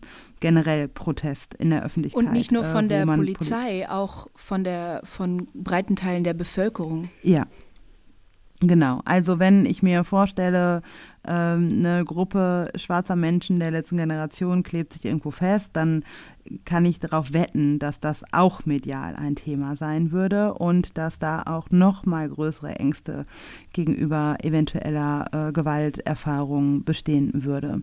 Ähm, mal ganz davon ab, für Menschen, die nicht die deutsche Staatsbürgerschaft haben, äh, denen auch gleich mit Abschiebung gedroht würde und so weiter, äh, was wir ja auch in anderen Debatten unserer Gesellschaft häufig erleben. Ähm, aber ja, nochmal, das war irgendwie jetzt nochmal wichtig, so das auch zu erwähnen, aber auch nochmal auf das Gefährliche zu sprechen zu kommen. Das ähm, ist ja auch für, äh, für dich als äh, Pfarrerin, ähm, ja, wie, ich weiß nicht, was du da dazu so sagen magst, aber wie gefährlich ist das auch für dich und wie sind da auch die Reaktionen aus der Kirche? Weil du sagst, du nimmst an Protesten teil. Das heißt, ich gehe jetzt mal davon aus, du hast dich auch schon mal irgendwo festgeklebt. Ähm, und ähm, ja, sind da Reaktionen? Also, wenn du irgendwie darüber reden magst, wie gefährlich ist es auch für dich als Person? Weil ich kriege auch von Menschen mit, die sich bei der letzten Generation engagieren und auch ihr sonstiges Leben wirklich äh, beiseite legen oder auch ihren Job kündigen und voll und ganz dabei sind und so weiter. Ähm, und ja, du hast auch Kinder und Familie und so und das trifft auch auf manche andere zu. Aber ähm, was für Auswirkungen hat das denn auch auf dein auf dein restliches Leben? Mm, also ich antworte gerne gleich persönlich drauf. Ich äh, würde gerne auch nochmal einen Schritt zurückgehen tatsächlich zu der zu der Frage, ähm, wie ist das mit äh, POC ähm, mhm. bei uns?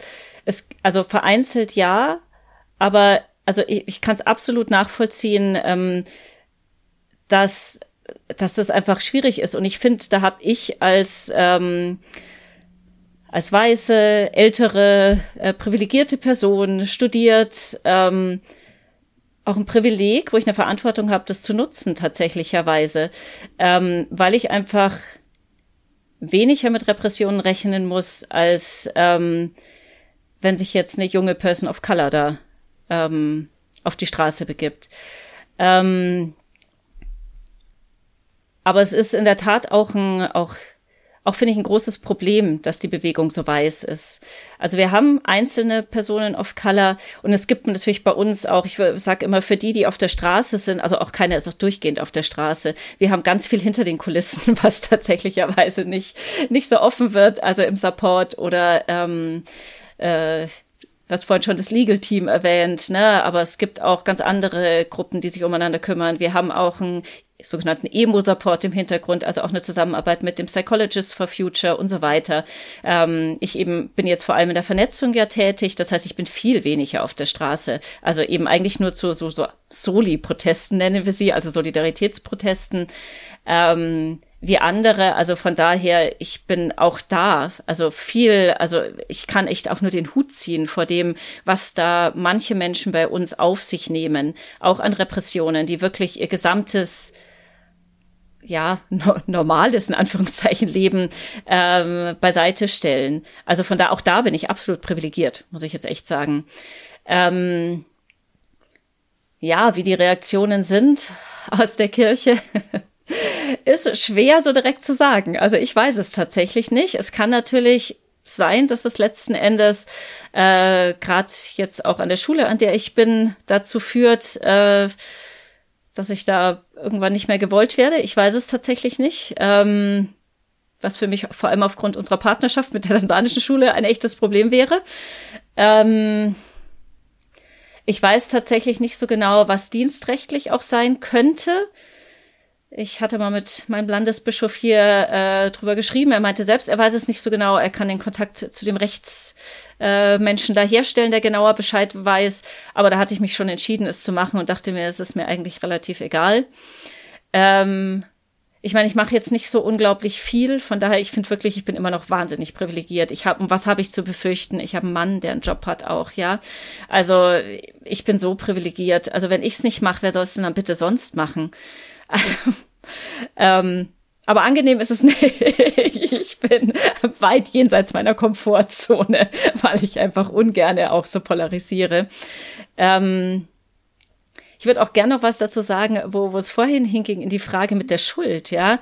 Also dieser, dieser Frage eben, wenn man jetzt Menschen daran hindert, zum Beispiel äh, zu einer äh, Behandlung zu kommen, die für sie wichtig ist. Also wir versuchen ja in der Tat, oder wir versuchen, es ist bei uns Teil auch des Protestkonsenses, dass wir immer eine Rettungsgasse haben. Ähm, was aber nicht heißt, dass die Autos dann auch durchkommen, weil ja oft genug keine Rettungsgasse von den Autofahrenden ähm, gebildet wird. Aber wir können ganz schnell aufstehen, wenn wir mitkriegen, dass, äh, dass jemand durch will. Und bei den Bilderprotesten, hast es ja auch gesagt, genau, das ist sehr genau ausgewählt gewesen, dass das Bilder mit Glasscheiben waren, dass die eben keinen dauerhaften Schaden bekommen. Äh, wenn wir Farbproteste machen, ist das abwaschbare Farbe, dass die jetzt am Brandenburger Tor nicht abgeht, ist tatsächlicherweise, also so wurde es mir erzählt, ähm, das Problem der heißen, der, der heißen Temperaturen gewesen. Der Stein war so heiß, dass sich diese Farbe eingefressen hat. Eigentlich war das wasserlösliche Farbe. Ähm, aber natürlich, man verursacht was damit, ne? Und die schlimmsten Sachen, die man verursacht, ist natürlich eben, wenn man Menschen jetzt daran hindert, äh, zu wichtigen Behandlungen zu kommen. Und im Fall von einer Krebstherapie kann das ja schon sein, dass es wirklich auch ähm, ja lebenswichtig sein kann und wir das einfach auch nicht mitkriegen, weil das halt eben nicht mit Blaulicht ist. Ähm, es ist für mich eine Frage auch, wie gehe ich mit Schuld um? Und ähm, da hilft mir mein Glaube tatsächlicherweise sehr, weil ich äh, letzt, also ich kann nicht leben, ohne schuldig zu sein. Ich bin immer auf Gnade angewiesen und ich kann nach bestem Wissen und Gewissen versuchen, ähm, nichts zu machen, was Schaden bei anderen anrichtet. Aber ich kann ich kann es absolut nicht garantieren oder niemand von uns kann das garantieren. Ich bin Mensch und ich werde sicher Menschen beeinträchtigen, selbst wenn es mir ganz furchtbar ist, das zu tun.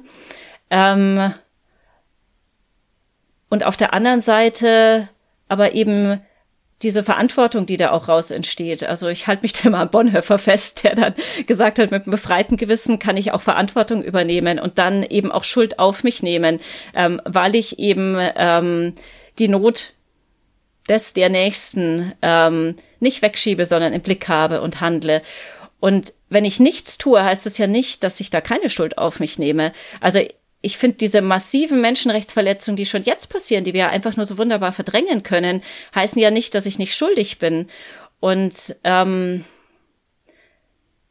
ja, von daher letzten Endes, also es ist was, was ich, was ich äh, nicht schön und nicht angenehm finde und ich glaube niemand von uns. Ähm, also viele machen sich da auch ganz starke Gedanken ähm, und ich bin da einfach dankbar auch für meinen Glauben ähm, und die Hoffnung darauf, dass ich mich letzten Endes ja auf Gottes Gnade vertraue. Also ich höre das, was du sagst, dass ähm, ihr, dass du und dass ihr alle auch Hoffnung habt, dass es besser sein äh, werden kann und ähm, dass auch diese Pr Protestformen dazu beitragen können und dass ihr das macht, weil eben schon so vieles ausprobiert wurde und, und kaum oder keine Wirkung gezeigt hat und obwohl es auch diesen wissenschaftlichen Konsens gibt und obwohl das auch ähm, bekannt ist, ist da trotzdem zu wenig, zu langsam passiert. Aber irgendwie höre ich daraus auch, und ich glaube, das empfinden viele, die sich auch damit auseinandersetzen, so ein Ohnmachtsgefühl. So, wir müssen etwas tun, weil ansonsten fühlen wir uns einfach so ohnmächtig. Und ich glaube, etwas zu tun, ähm, das kann jede Person. Ähm, und vielleicht würde ich da noch mal dich fragen, ähm, was deiner Meinung nach oder was, wo die letzte Generation sagt, ähm, da kann jede Person etwas tun, aber vielleicht auch im selben Zuge sind es ja, wie wir jetzt schon mehrfach gesagt haben, nicht äh, die ähm, die Ärmsten oder auch ähm, die, die, die breite Bevölkerung, die am meisten bewirken kann, sondern die PolitikerInnen, äh, die politische Entscheidungen treffen, die Großunternehmen. Ähm, es, es gibt ja irgendwie diese Zahl, dass 70, 70, äh, ja, 70 Prozent der weltweiten Emissionen von insgesamt 100 Unternehmen oder von 100 Firmen verursacht werden. Ähm, und ja, die Superreichen tragen viel, viel mehr zum CO2-Ausstoß bei. Ähm, vielleicht kannst du einfach auf diesen unterschiedlichen Ebenen nochmal Handlungsoptionen aufzeigen. Ja, genau, ist ganz wichtig. Ne? Also es geht, wir adressieren tatsächlich jetzt nicht, äh, was wir nicht wollen, ist mit unseren Aktionen Menschen aufzurütteln, ihr persönliches Leben zu verändern. Das ist schön und gut und das kann, äh, kann mir helfen, aber das ist nicht der Hebel, der jetzt was bewirken wird, sondern ähm, wir adressieren mit unseren Aktionen ja ähm, die Bundesregierung und in anderen Ländern werden auch die Regierungen adressiert in diesem äh, von unseren ähm, äh, PartnerInnen-Organisationen in anderen Ländern. Ähm, von daher würde ich sagen, was jeder und jede tun kann und sollte, ist politisch aktiv werden und die Stimme erheben und ein Beispiel wäre, zu den Massenprotesten zu kommen, die wir jetzt ja gerade angefangen haben, in Aufnahme dessen, was in den Niederlanden passiert ist, die ja sehr erfolgreich ähm, jetzt waren und hoffentlich tatsächlich zu einem Ende der fossilen Subventionen führen werden. Ähm, aber das ist tatsächlicherweise das, äh, das Wirksamste, weil der Hebel liegt eben nicht jetzt daran, dass ich äh, mein persönliches Leben verändere und die Bambuszahnbürste verwende. Ähm, und das ist auch ein, ein sehr, sehr geschicktes Ablenkungsmanöver der fossilen Industrie gewesen. Also diese CO2-Fußabdruckrechner, dem, dem ne? Kannst du das noch? Kannst genau. Du damit, das, als ich das gelesen habe, das war so ein also, also was dahinter steckte. Das so ja, das ist unglaublich, ne? Das ist unglaublich. Also wirklich der Wahnsinn, was die da auch reingesteckt haben und was die da auch für also wie geschickt psychologisch manipulativ das Ganze ist. Ne? Also dieser der CO2-Fußabdruckrechner äh, äh, wurde letzten Endes, also dass, dass das jetzt jeder, jeder so eins äh, leicht berechnen kann, dass es den im Internet gibt, ähm, der wurde von äh, BP entwickelt, 2004, British Petrol. Ähm, und die haben da eine unglaublich aufwendige weltweite Werbekampagne reingehängt, um diesen, um diesen Fußabdruckrechner zu promoten. Und die Idee dahinter war, und die ist ja 100 Prozent aufgegangen, ähm, eben von der eigenen Verantwortung als großer fossiler Konzern abzulenken ähm, und das in die persönliche Verantwortung zu schieben. Aber guck doch mal, dein Fußabdruck ist viel zu groß. Und das ist ja auch wunderbar aufgegangen. Ne? Also wenn man sich äh, klimaaktivistisch äh, betätigt, kommt immer sofort, aber du selbst äh, fliegst doch deinen Urlaub. Oder aber du isst doch Fleisch. Und oder du fährst Auto. Oder äh, du hast eine Katze, die muss doch auch äh, was fressen. Haustiere sind ganz furchtbar. Oder du hast Kinder. Kinder sind ganz schlecht für den äh, persönlichen Fußabdruck. Nichts ja? darf man mehr hier. äh, genau, also aber das, dieses, dieses Verantwortung zuschieben und damit Menschen ja auch lähmen, politisch aktiv zu werden, weil ich ja immer befürchten muss, klar, wie will ich denn hier bitte perfekt leben? Es geht einfach nicht. In Deutschland geht es ja schon gar nicht. Also schon allein, wenn man den Fußabdruckrechner geht, wir haben, nimmt, wir haben in Deutschland so einen hohen Sockelbetrag, einfach aufgrund unserer Infrastruktur, äh, dass wir überhaupt nicht mit nur einer Erde zurecht, also auskommen können. Das funktioniert überhaupt nicht. Ähm, und deshalb ist es eben, also war es eine geniale Idee, diese Verantwortung ins Private abzuschieben, um davon abzulenken, dass die großen, die richtigen Hebel eigentlich woanders sind und diese Konzerne aber gerne weiter Profit machen wollen.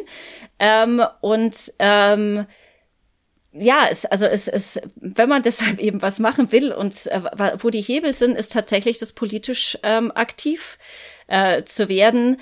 Ähm, und äh, also wir brauchen einfach politische Lösungen. Also eine, eine Sache ist ja auch, dass äh, auch hier bei uns die ähm, fossilen Subventionen unglaublich hoch sind. Also letztes Jahr, ich habe es neulich nachgeschaut, ich dachte, ich spinne, äh, die sind bei 70 Milliarden Euro 2022 gewesen. Ja, also 70 Milliarden. Ähm, und ich meine, da kann ich schön meine Bambuszahnbürste nehmen und kein Fleisch essen, ja? Also was hilft denn das, wenn so viel Geld reingesteckt wird, tatsächlicherweise die fossile Industrie weiterhin zu unterstützen? WissenschaftlerInnen sagen ja auch WirtschaftswissenschaftlerInnen, dass wenn die nicht so massiv unterstützt werden würde, die schon längst überhaupt nicht mehr erfolgreich wäre, weil die erneuerbaren Energien ja viel günstiger sind, die sind viel billiger. Aber du würdest jetzt nicht sagen, so äh, jede Gemeinde, die uns jetzt gerade zuhört und äh, auf ihrem nächsten Gemeindefest Bambusbesteck statt Plastikbesteck äh, benutzt oder so, ähm, das ist Quatsch. Ihr könnt wieder äh, getrost auf Plastik, äh, nur um das noch einmal kurz so. Also, weil es ist ja schon auch, ähm, also ich finde das auch krass und die Ablenkung sehe ich. Aber es ist ja auch psychologisch, glaube ich, so, dass wir wollen ja auch was machen, ja. Also äh, wir haben E-Auto, wir fühlen uns auch furchtbar gut damit, ja. Also mir ist schon klar, dass ich damit nicht die Welt rette. Ähm, oder halt, ne, eben die Gemeinde, die versucht und die auch, ähm, keine Ahnung, damit Jugendlichen auch darüber ins Gespräch kommt. Also es ist ja auch, auf sowas zurückzugreifen, kann auch Teil von Bildung sein oder Awareness oder wir, wir haben das Thema auf dem Schirm, also auch beim Kirchentag zum Beispiel ne, und so weiter. Ich sehe bei dir im Hintergrund auch den Kirchentagsschal und so. Also ähm, das sind ja auch, äh, also auch im Präsidium des Kirchentages beschäftigen wir uns mit Klimaneutralität bei Großveranstaltungen und so weiter. Also es sind ja alles schon auch ähm, Dinge, die wir nicht ähm, einfach jetzt unbedacht lassen sollten und gleichzeitig uns darüber bewusst werden sollten, dass es auch eine Masche und ein Ablenkungsmanöver ist, denn viel ähm, viel äh, mehr bringt es eben, wenn wir an den großen Rädern drehen und nicht äh, ja den Bambusstrohhalm nehmen. Genau, also äh, zweierlei ist wichtig dabei. Ne? Also natürlich ist es absolut gut und sinnvoll, sich da auch ähm, also im persönlichen Leben, aber natürlich eben auch, gerade wenn es Großveranstaltungen sind oder auch jede Gemeinde darüber Gedanken zu machen, weil es ja auch immer wieder Prozesse der Reflexion anstößt. Also das ist nicht, also auf gar keinen Fall ist es negativ. Ich denke nur, das eine, was ist, ist, ähm, ist die Frage auch der Energie, die ich habe und die ich in was setze. Wenn ich nur wenig Energie habe, dann lieber nicht in ähm, jetzt die Bambuszahnbürste setzen, sondern in äh, politisch laut werden. Und, und was ich total wichtig finde, und das finde ich auch so wichtig an dem Punkt mit äh, der, der Geschichte von BP, die du gerade geteilt hast, ähm, finde ich, dass das hilft auch weniger mit Schuld zu argumentieren. Denn ähm, ich, wenn ich jetzt, weiß ich nicht, auf einer Tagung bin und nicht angegeben habe, dass ich vegan esse ähm, und dann sitze ich irgendwie, also mir geht das so, ja, ich sitze dann irgendwo und dann denke ich, ach komm, ne? Und dann esse ich ein Stück Fleisch und alle gleich so, mhm, hätte ich jetzt so nicht gedacht. Oder manche denken es, manche sagen es oder so. Und ähm, also da auch weniger von diesem Verurteilenden. Aha, du isst gar nicht vegetarisch. Oder aha, ihr habt äh, keine Ahnung. Ähm, äh, ihr fliegt auch in den Urlaub oder so oder was weiß ich. Also das sind ja auch alles Ablenkungsstreitereien ähm, und das, das, daher finde ich das nochmal echt gut und auch wichtig, das mit in den Blick zu nehmen. Uns bringt nichts, wenn wir im kleinen kleinen Menschen verurteilen und das ist auch nochmal eine sehr privilegierte Frage, ob ich vegan leben kann, ähm, wie ich mich fortbewege und so weiter. Und da auch immer wieder, und das fand ich auch schon am Anfang unseres Gesprächs so spannend zu schauen, ähm, es bringt jetzt nichts auf ähm, weniger privilegierte Menschen, auch ökonomisch, äh, drauf zu kloppen und zu sagen, Mensch, äh, ihr könntet aber auch weniger Fleischkonsum, weniger Salami auf euren Broten, die ihr euren Kindern mitgebt in die Schule oder was auch immer, ähm, weil es ist ja auch eine Frage des Wohlstands, wer sich manches leisten kann und wer sich eben nicht die Bambuszahnbürste, die fünfmal so viel kostet wie die, äh, wie die Plastikzahnbürste leisten. Also und das auch mit in den Blick zu nehmen und da auch nicht zu verurteilen, weil es eben auch nichts bringt, außer der Ablenkung. Äh, Eben, genau. genau, das wäre für mich der zweite Punkt äh, dabei, eben dass, dass es eben nicht in dieses Gegenseitige sich verurteilen und, und schief anschauen und äh, es bringt überhaupt nichts. Also es bringt auch der Sache wirklich überhaupt nichts. Und äh, genau, also es ist ja im Moment in Deutschland, wer kann sich denn bitte leisten, nachhaltig zu leben? Und ganz abgesehen davon, selbst wenn ich es mir leisten kann, wenn ich viel Einkommen habe, gebe ich, also habe ich auch viel höhere Emissionen. Also die Menschen, die, denen es eh nicht so gut geht, die sparen müssen, ähm, die sich dann vielleicht auch kein Bio leisten oder was auch immer, ähm, weil es einfach nicht geht. Ähm, das sind aber die, die eh schon viel weniger Emissionen haben und denen wird dann aber noch permanent ein schlechtes Gewissen gemacht. Es muss wirklich politisch so sein, dass ein nachhaltiges Leben das einfache, das günstigste, äh, das zeitunaufwendigste ist, was einfach das ist, was mir sozusagen natürlich äh, passiert. Aber das ist politisch, das muss politisch geschehen. Also deshalb eben ist ganz wichtig, die AdressatInnen äh, sind die Menschen in der Regierung und ähm, wenn es ein Appell ist, was man tun kann und wenn man nur wenig Energie hat, ist sich politisch engagieren, die Stimme erheben und zum Beispiel bei Massenblockaden teilzunehmen oder die letzte Generation oder eine andere Klimagerechtigkeitsbewegung. Es gibt ja so viele, irgendwo findet man seinen Platz. Ähm, zum Beispiel auch im Hintergrund unterstützen mit Supportarbeit. Langsam müssen wir den Sack zubinden und ich würde gern mal auf die Kirche kommen. Bei uns heißt das ja Bewahrung der Schöpfung. Das ist so der Begriff, der, der so ähm, der häufig genutzt wird im kirchlichen Kontext. Und ich möchte hier nochmal auf den Aspekt auch eingehen, dass Kirche ja dieses wahnsinnige, diesen wahnsinnigen Vorteil hat, sowohl an der Basis, also an den Grassroots, wir haben vorhin schon über die Gemeindeebene gesprochen, ähm, und auch international. Ne? Wir haben ja auch über die Auswirkungen, die im globalen Süden bereits schon jetzt extrem spürbar sind, von denen wir noch einigermaßen äh, verschont sind.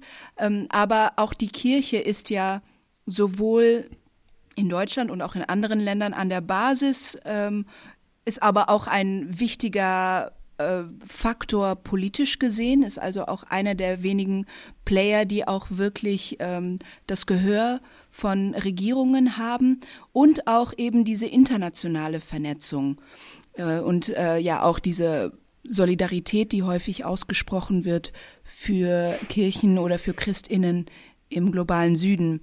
Ähm, welche Möglichkeiten und Chancen hat die Kirche da und äh, schöpft sie das auch deiner Meinung nach schon genug aus?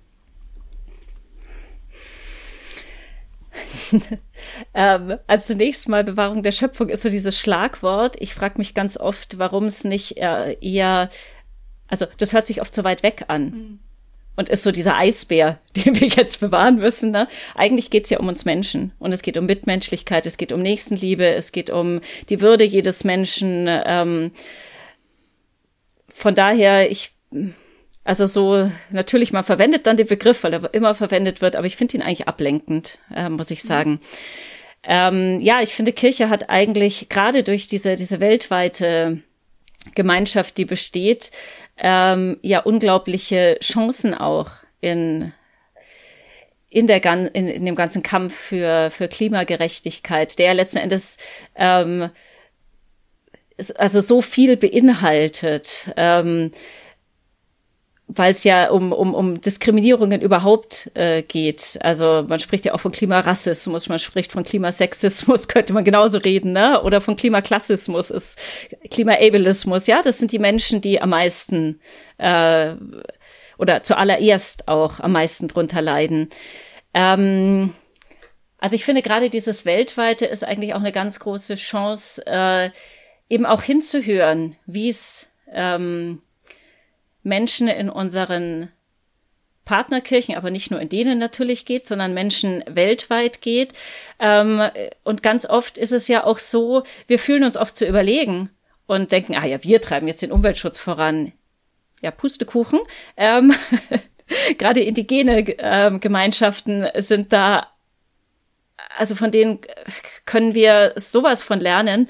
Also, äh, also wer, was, was wir verursacht haben durch unser Leben. Das ist uns oft gar nicht, also gar nicht bewusst. Und ähm, gerade Kirche mit dieser weltweiten Gemeinschaft würde eigentlich die Chance bieten, da auch hinzuhören und zu lernen und die Perspektive zu erweitern. Ähm, und aber dann bitte eben nicht von so einem äh, kolonialen ähm, hohen Ross herunter, sondern ähm, im Gegenteil auch eben ähm, ja, äh, das auch kritisch zu reflektieren, was da passiert ist in der Vergangenheit, wie wir unsere Weise zu leben durch den Kolonialismus anderen aufgezwungen haben ähm, und zu sehen, was wir eigentlich angerichtet haben. Ich finde auch, um Vergebung zu bitten und dann, dass das eben beinhaltet, jetzt heute zu lernen von Menschen, die da ja die Champions sind, ja, also von der von der ähm, Klimaaktivisten aus dem Chat stammt der Begriff, wir sind die Klimachampions. Und ich finde, das stimmt, ja. Und wir müssten das ernst nehmen und tatsächlicherweise ähm, als Kirche den Kampf gegen Diskriminierungen aller Art, und da spielt für mich eben äh, Klimagerechtigkeit eine ganz wichtige Rolle, ist absolut nicht das Einzige, aber diese ganzen Kämpfe um Gerechtigkeit sind für mich total verzahnt. Also die lassen sich gar nicht ähm, voneinander trennen. Die machen auch keinen Sinn, wenn man sie im luftleeren Raum betrachtet. Also wenn ich nur ähm, gerade am Feminismus lässt sich das so deutlich machen. Wenn ich nur für die Rechte weißer privilegierter Frauen kämpfe, ähm, dann ist es nicht, also Intersektionalität ist da so das Stichwort in jeglicher Form. Und wie du schon sagst, auch bei Klimagerechtigkeit wird es ja heutzutage auch schon sichtbar, wer am meisten unter den Auswirkungen leidet und wer sie am meisten verunsichert. Also das, ähm, ja, da stimme ich dir voll und ganz zu. Wo ich dich so reden höre, vielleicht noch eine Frage rein. Ähm, findest du, dass Kirche auch in ihren Forderungen und ihren Maßnahmen, da du sagtest gerade, es ist auch so eine Ablenkung mit Bewahrung der Schöpfung, eigentlich geht es ja um Bewahrung der Menschheit. Ähm, findest du, dass Kirche da deutlicher sein sollte, radikaler in ihren Forderungen und auch in ihren Maßnahmen? Ja, finde ich. Also ähm, wenn ich das Böse sage, so böse meine ich es nicht, weil ich fühle mich Ach, ja schon. sage ich, wir, wir sind oft so ein Wohlfühlverein, der aber bloß niemanden irgendwie äh, verschrecken will und bloß niemanden irgendwie jetzt ist so das klassische Argument äh, innerhalb der Kirche ähm, ist oft ja nee, also ihr von der letzten Generation, das geht gar nicht, weil wir müssen doch alle mitnehmen. Und ich denke, da wird halt immer übersehen, wie viele wir überhaupt äh, gar nicht im Blick haben, die wir mitnehmen, sondern ähm, für mich geht's da, also wenn man es jetzt theologisch betrachtet, ist das prophetische Amt der Kirche, ne? Also ProphetInnen waren auch alles andere als ähm, angenehm, nett, freundlich äh, äh, und, und vermittelnd, sondern die haben schon klar gesagt, äh, was Sache ist und wo ähm, gegen Gottes Gebot verstoßen wird. Und ich finde, das wäre tatsächlich auch heute Aufgabe und jetzt nicht nur Klimagerechtigkeit, sondern insgesamt im Kampf gegen Diskriminierungen. Und da fände ich es ganz wichtig, dass es da nicht ein Thema unter vielen ist, sondern dass es wirklich oben aufliegt und ständig und immer wieder thematisiert wird und dass eben gerade auch diese Verzahnung dieser ganz verschiedenen Diskriminierungsbereiche, sei es jetzt hier in Deutschland oder weltweit, dass es deutlich gemacht wird und ähm, ja nicht eben einmal im Jahr dann der schöne Gottesdienst dafür ist, sondern ähm, dass es in ganz verschiedenen The also Bereichen immer und immer wieder ähm, auch thematisiert wird. Und jetzt mal, also wir wollen ja uns ja auch nichts vormachen. Kirche ist ja auch ein politischer Player, also nimmt ja auch, kann auch politisch Einfluss nehmen. Also Kirche ist ja nicht nur dieser nette Seelsorgerverein oder diese diakonische Einrichtung und auch diese weltweite Solidarität und so weiter, sondern hat ja auch die Größe und nicht nur in Deutschland, hat ja auch die Größe und die gesellschaftliche Bedeutung, nicht nur in Deutschland auch Einfluss zu nehmen auf politische Entscheidungen. Also als moralische Instanz wird sie ja auch häufig sozusagen herbeigezogen und hat ja auch die Möglichkeit, Einfluss zu nehmen. Ja, danke schön, Andrea. Wir kommen zum Ende und ähm, eine Frage, die ist so ein bisschen off-topic, aber ich habe die ganze Zeit immer überlegt, wann kann ich sie stellen, kann ich sie stellen, kann ich sie nicht stellen. Ich stelle sie jetzt nochmal, bevor wir zu unserer Abschlussfrage kommen, weil die interessiert mich wirklich. Wenn man mal so mit Sekundenkleber in äh, Kontakt gekommen ist, ja, und den hat man dann so an den Fingern, dann hat man da tagelang was von. Wie ist das eigentlich, wenn man sich mit Kleber auf die Straße festklebt? Also, was, wie geht's der Handinnenfläche danach? Und das ist doch, also ist das nicht furchtbar schmerzhaft? Also ich äh, muss tatsächlich sagen, ich habe mich selbst noch nie festgeklebt. Ähm, ich wollte mich einmal festkleben, da war die äh, Polizei einfach zu schnell. Ich bin nicht dazugekommen. Sie haben mir den Kleber aus der Hand geschlagen. Ähm, das zweite Mal am Kirchentag war ich Rettungsgasse. ähm, und genau die anderen Male stand ich hinter Blockaden tatsächlicherweise, ähm, ob im Support oder als sozusagen offizielle Unterstützung mit Plakat. Ähm, aber ich, also ich weiß es von Menschen natürlich, die dann drinnen saßen, ähm, du machst dich unglaublich machtlos, indem du dich da festklebst. Also wir kleben uns normalerweise auch deshalb erst an, wenn die Polizei vor Ort ist, einfach als Schutz, als Schutzmaßnahme. Und es geht, passiert aber tatsächlich, geht nicht immer und nicht immer. Also mein mein schlimmstes Erlebnis ist tatsächlich gewesen, als ich gar nicht selbst auf der Straße saß, sondern als Support dabei war. Und da war es so, dass ähm, ein Polizist da war und dann, also sagt jemand, der den zuerst sieht, äh, Polizei, und dann klebt man sich an. Und äh, dann haben sich die Menschen von uns angeklebt und der war aber dann wieder weg, der fuhr weg. Und es dauerte sicher zehn Minuten, Viertelstunde, bis Polizei wieder vor Ort war. Und ähm, das war vor Ort so, dass da aber jemand, der dachte, er spielt jetzt hier ähm, Hilfs-Sheriff, angefangen hat, die Autos über einen Radweg dann zu leiten. Und das war immens knapp neben ähm, einer Freundin von mir, die sich angeklebt hat. Und ich habe mich da mit meinem Fuß neben ihre angeklebte Hand gestellt.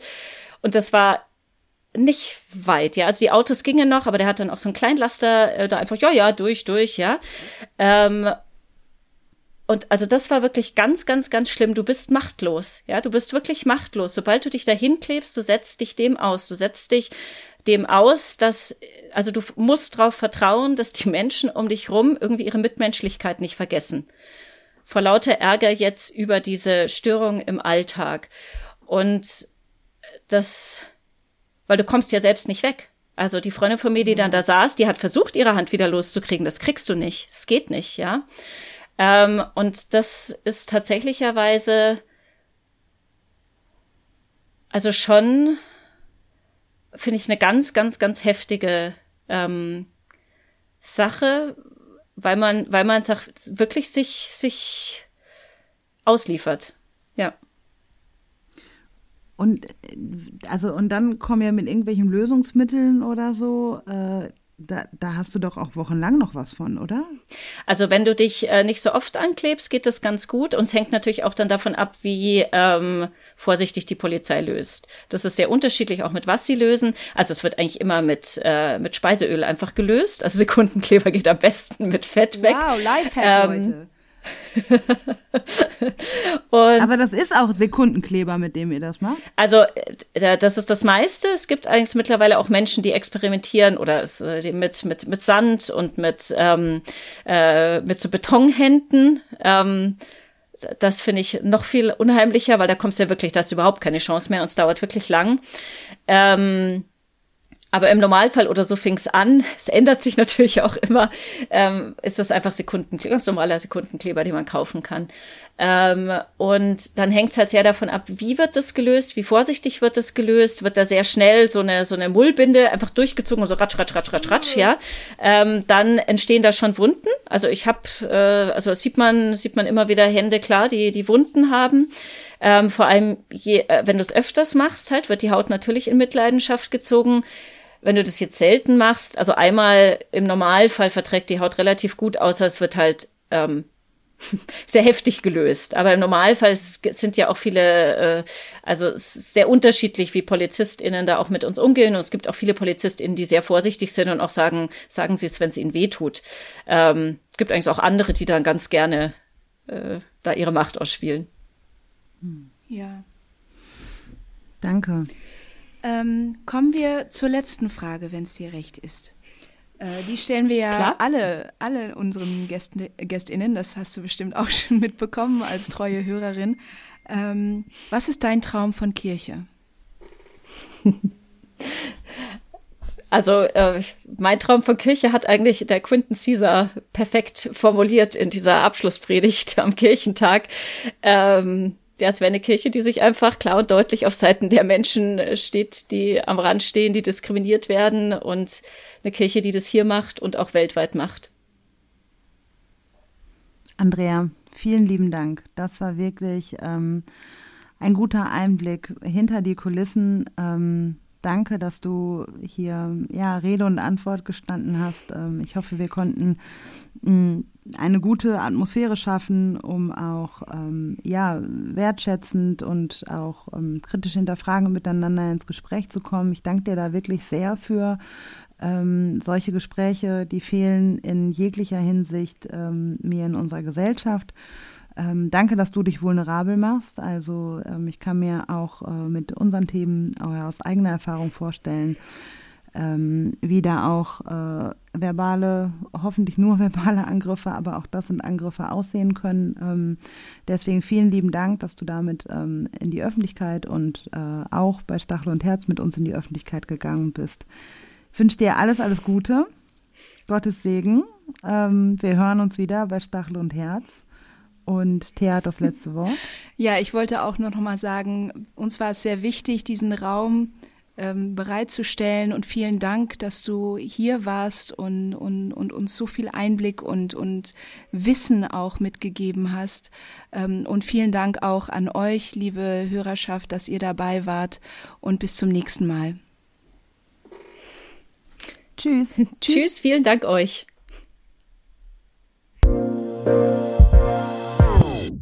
Dies war ein Podcast der Vereinten Evangelischen Mission. Wir hoffen, die heutige Folge hat dir gefallen und zum Weiterdenken und Nachfragen angeregt. Falls ihr Fragen an uns habt oder uns Feedback geben wollt, freuen wir uns sehr darüber. Schreibt uns auf Instagram oder ganz klassisch per E-Mail an podcast.vemission.org. Weitere Informationen findet ihr auf www.rassismusundkirche.de.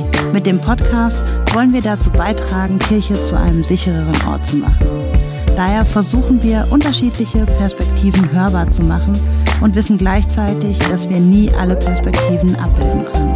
Wenn ihr das für eine gute Idee haltet und uns darin unterstützen wollt, schreibt über uns auf euren Social-Media-Kanälen oder lasst uns eine Bewertung bei Spotify oder iTunes da. Danke für eure Unterstützung, fürs Reinhören und vor allem für all die Menschen, die den Podcast inhaltlich und persönlich mit Beiträgen bereichern. Bis dahin mit den besten Grüßen von der VEM aus Wuppertal.